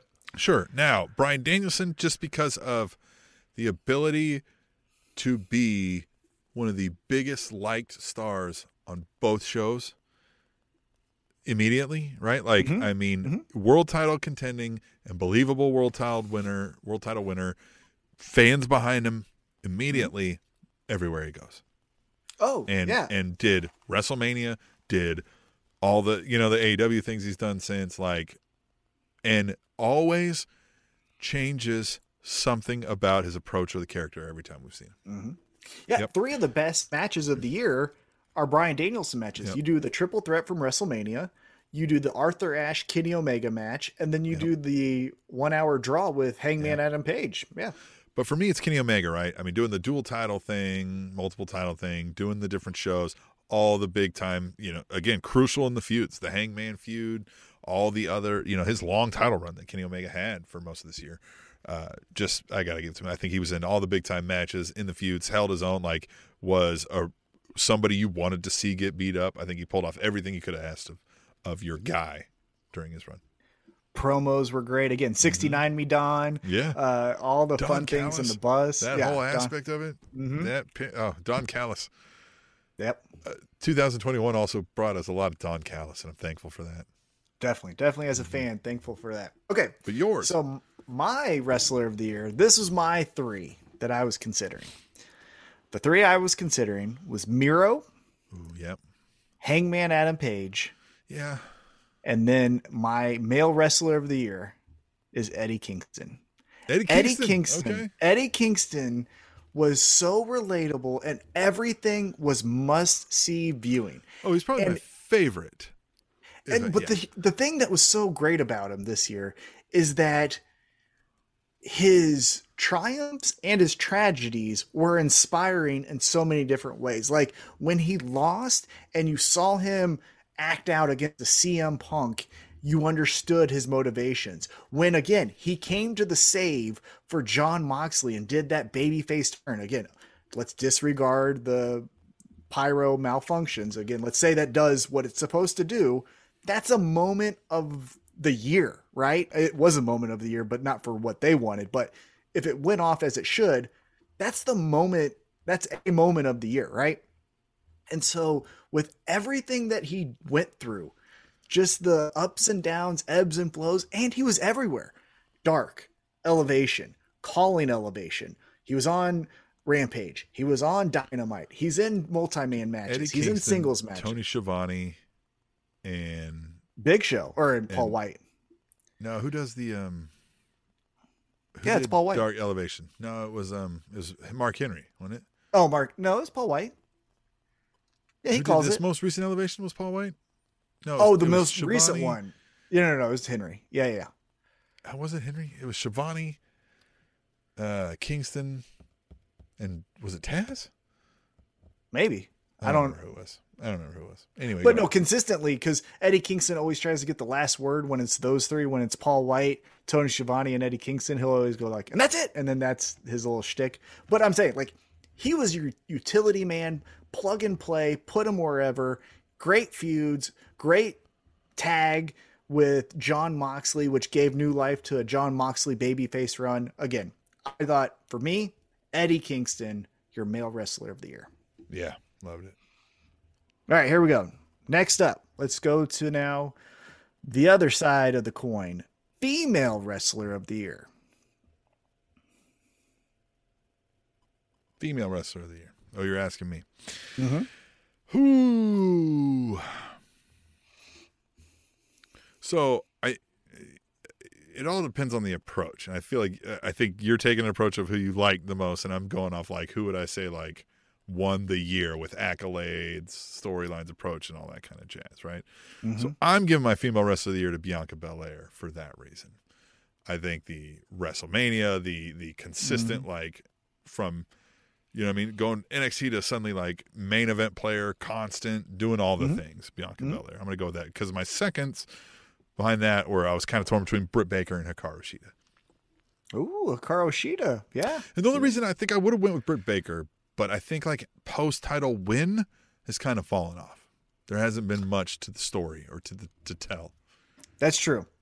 Um, I agree. I do But agree Bianca, with that. I mean, just has done everything anybody could do in a wrestling And- career this year. It seems like. Yeah, and I would agree with you. She has elevated into that four horsewoman territory where it's like she can win or lose and she's almost bulletproof. So, yeah, great pick. This one, honestly, for me, was the hardest one to choose. Now, I'll tell you my considerations. I considered uh, Becky Lynch because the big time Beck's coming in at SummerSlam, even though Yep. it was kind of rushed and, uh, you know, whatever. But after that, her feud with Charlotte Flair Yeah. at Survivor Series, her, that promo that she cut after she Mm-hmm. won, trying feuds out with Liv Morgan, Bianca Belair as well.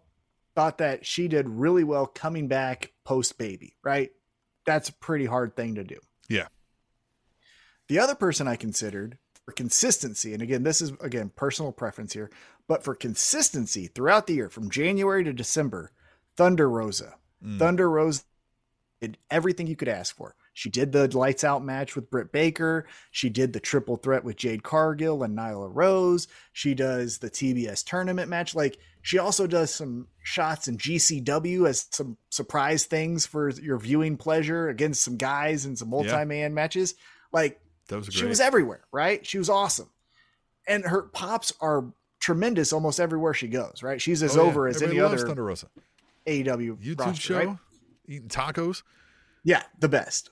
But I do think again one of the pillars of AEW is Britt Baker. I agree with you. So good. post post uh title win, it's been kind of neutral, right? But But that's that everybody else, up- isn't it?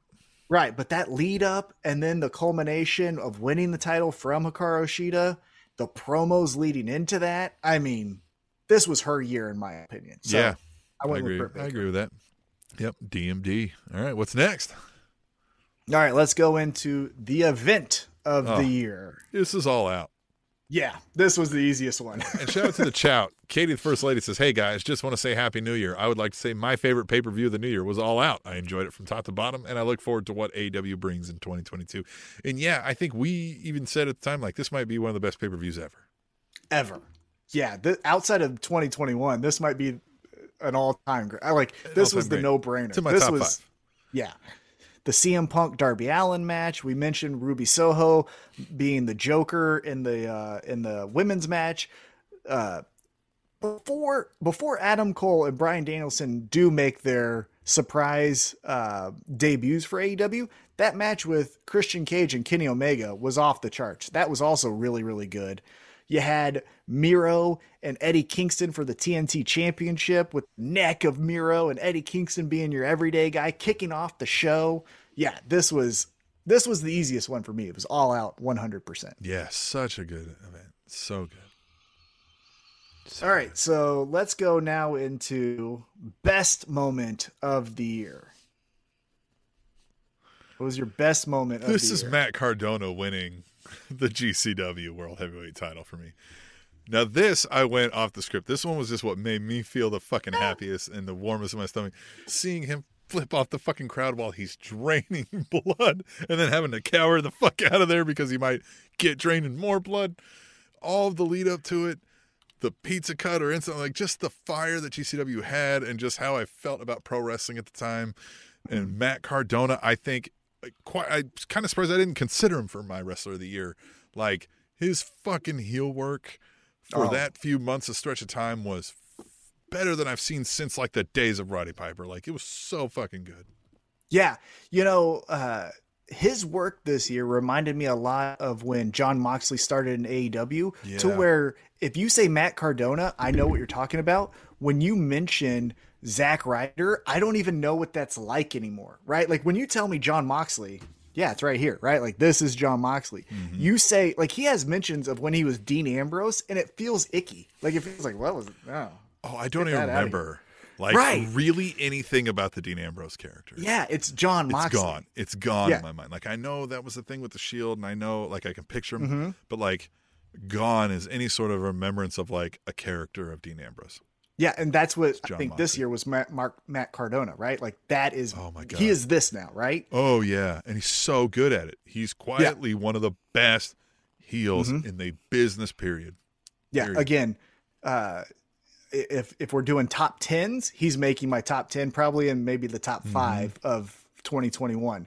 Yeah, Uh for me, but I, I, want did little consider the CM Punk returns. That was a fucking Yeah, moment, so but- again, as you're kind of telling from my list, I did more personal choices than the bigger picture of what everyone like the capsulation of 2021. Mm-hmm. Again, I, I said it earlier. I think this year will be remembered for CM Punk returning in Chicago on AEW Rampage, Yeah. right? Like that is the universal, I think, accepted moment, of, the, year. right? But for me, the thing that we already mentioned it on our recap, but I just it made me giggle and I told so many non-wrestling fans about how awesome it was, but it's the Nick Gage pulls out the pizza cutter, they go to a commercial break and it's fucking Domino's. that is so great. on so many levels. Because like, uh, the happenstance of it. And like people caught it before it like blew up and Domino's got mad. That's what got mad is like people were like, "Oh shit, look what happened!" Like Domino's probably Yeah. wouldn't even notice. I mean, it's such a great example of like a marketing mishap, but then a marketing capitalization on PBR's point. Uh, Nick Gage and how over he was that people would not acknowledge that much of the moment. It was just the match itself was also really fun between him and Chris Jericho. But yeah, that whole 20 seconds or whatever we want to call it when Nick Gage has the pizza cutter to Jericho's head and then they go to commercial and he's it's like holding it up, and it's Yeah, he's, he's got a bloody pizza cut. with That's his mangled looking at. Yeah. That's the best. That was my moment of the year. You know, there, there again, there were some other moments of the year. I considered the Eddie Kingston again. If the explosion doesn't happen when he does the babyface turn, uh, obviously the CM Punk as well. But yeah, Nick Gage pizza moment on AEW Dynamite. That's it. so good. All right, so let's flip it on the uh, bad side, and then we'll get back to the fun stuff. The worst moment of the year. I know where you think I'm going to go with this, and I'm not going there. I'm doing the layup, so you know where I'm going with it. So I'm going with the fucking Jericho Foley fall on Blood and Guts. The fucking where he falls into the Oh. goddamn like platform Uh-huh. thing, and that whole match was falling apart at the end. Mhm. And to me, like I was like, this is this is bad. Like if anybody watched this, you might have lost somebody that was on the fence. It was Mhm. bad all around.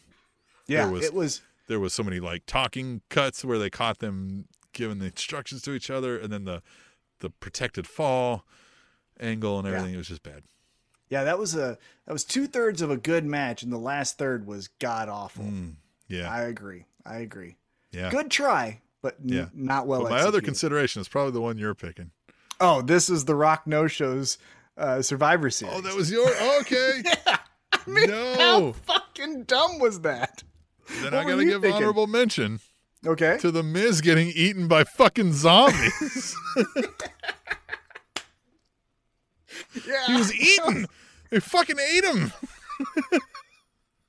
and then he's That was back. dumb. He's back and nobody cares. It's like, oh, remember Dancing with the Stars? Like, I think I got eaten by zombies. You're dancing with a zombie. You're not dancing with the Miz. Yeah.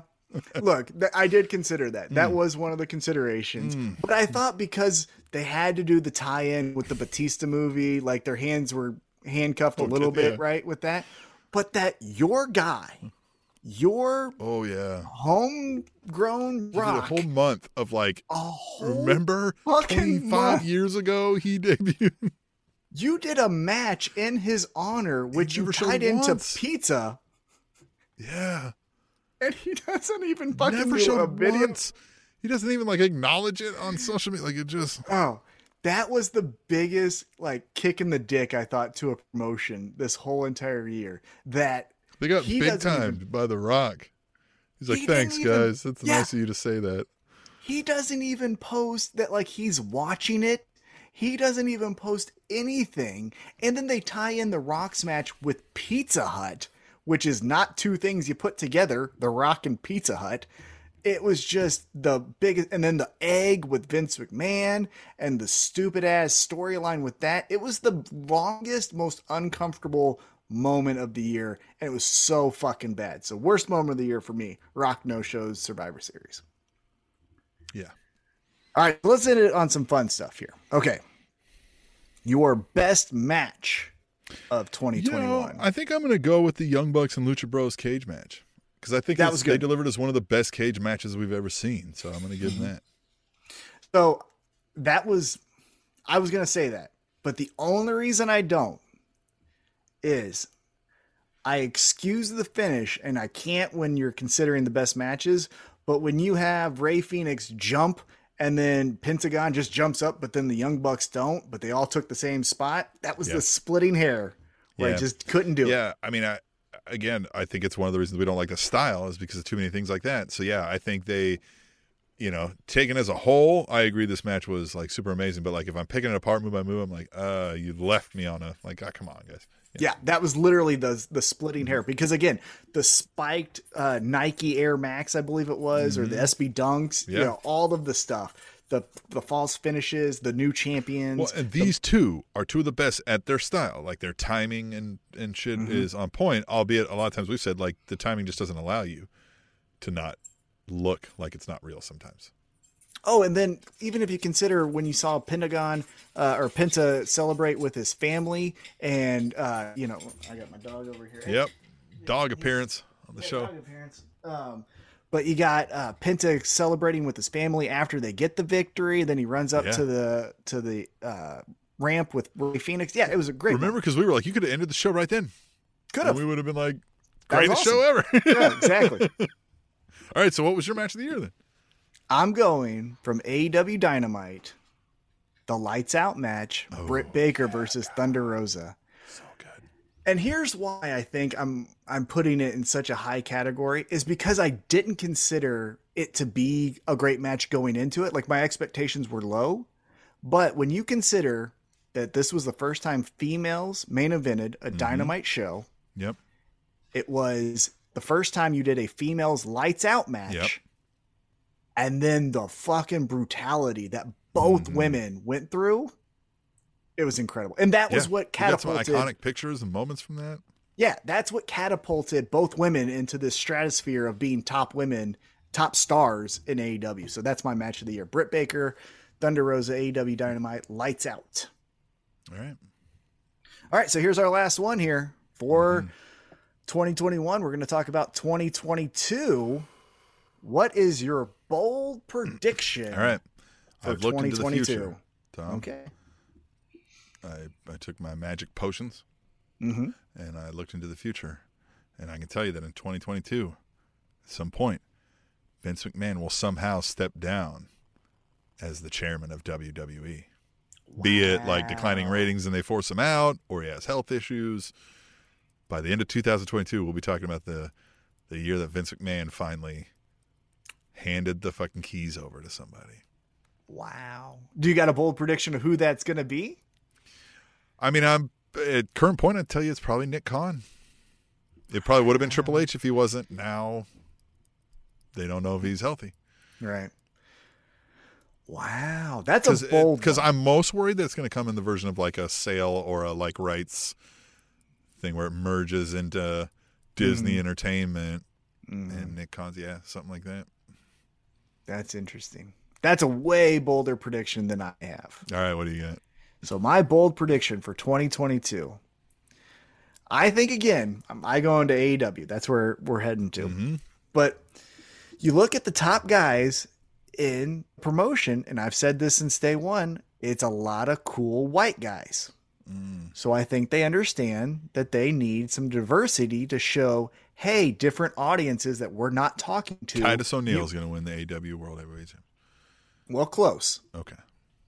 I have in 2022, Keith Lee becomes your AEW World Heavyweight Champion. Bearcat Keith Lee? Bearcat Um, Keith Lee. It's not going to be Bearcat, but I got Keith Lee as your AEW champion because, as I mentioned, there's an audience that AEW is just not talking to. If you're going to be honest with one of their biggest Achilles heels, they don't talk Well, to minorities. listen- we said this like you're on the home of basketball. Like you Mhm. should have that audience there. Yeah, you have some built-in, you know, and, and they talked about that when Dynamite first was starting on TNT. How uh, basketball Twitter was talking about how old Chris Jericho looked. Remember that was a thing when Dynamite Right. started a couple years ago. So you have that audience that's wanting to possibly watch your show. Shaq's been on it, right? That got a Right. big pop. And again, I know that they have the Thunder Roses. Jade Cargill is now coming up, but I'm saying the top echelon, Hmm. the top one percent Second, of AEW. second bold prediction. We get Shaq versus Big Show in 2022. Yeah, Paul I- White. I- yeah, yeah. I, that's It's coming that I summer. will happen. Yeah, It's that coming will happen. summer. Yeah, But sooner rather than out, later. and he doesn't have to do any commentary. When did he Uh, wrestle this year? Was it March? Yeah, it's probably ooh, so it could be coming up soon. Yeah, coming up soon. Yeah, before Um, the season. Season starts in like May, doesn't it? Or no, it ends in May usually. Yeah, ends in May. Yeah, there you go. But yeah, I think I think Keith Lee is going to come into the promotion. I think he's going to get a rocket to his ass, be sent to the top, and he will be your champion. It's not going to be a transitional champion either. He's going to be putting his foot down, saying, "I'm the fucking man around here." And I got Keith Lee as your 2022 Keith Lee, AEW World Heavyweight Champ. Nice. Thanks. All right, man. 2021. What a year! I don't know what, What else to say. a It was year. our eighth year of doing this, and it was a wild one. It So, was. I guess then we will just leave you with that until we come back next year. Yeah. Yeah. Happy New Year to everyone, and talk to you soon. Yeah. Use hashtag tweet the table. The Spanish announce table.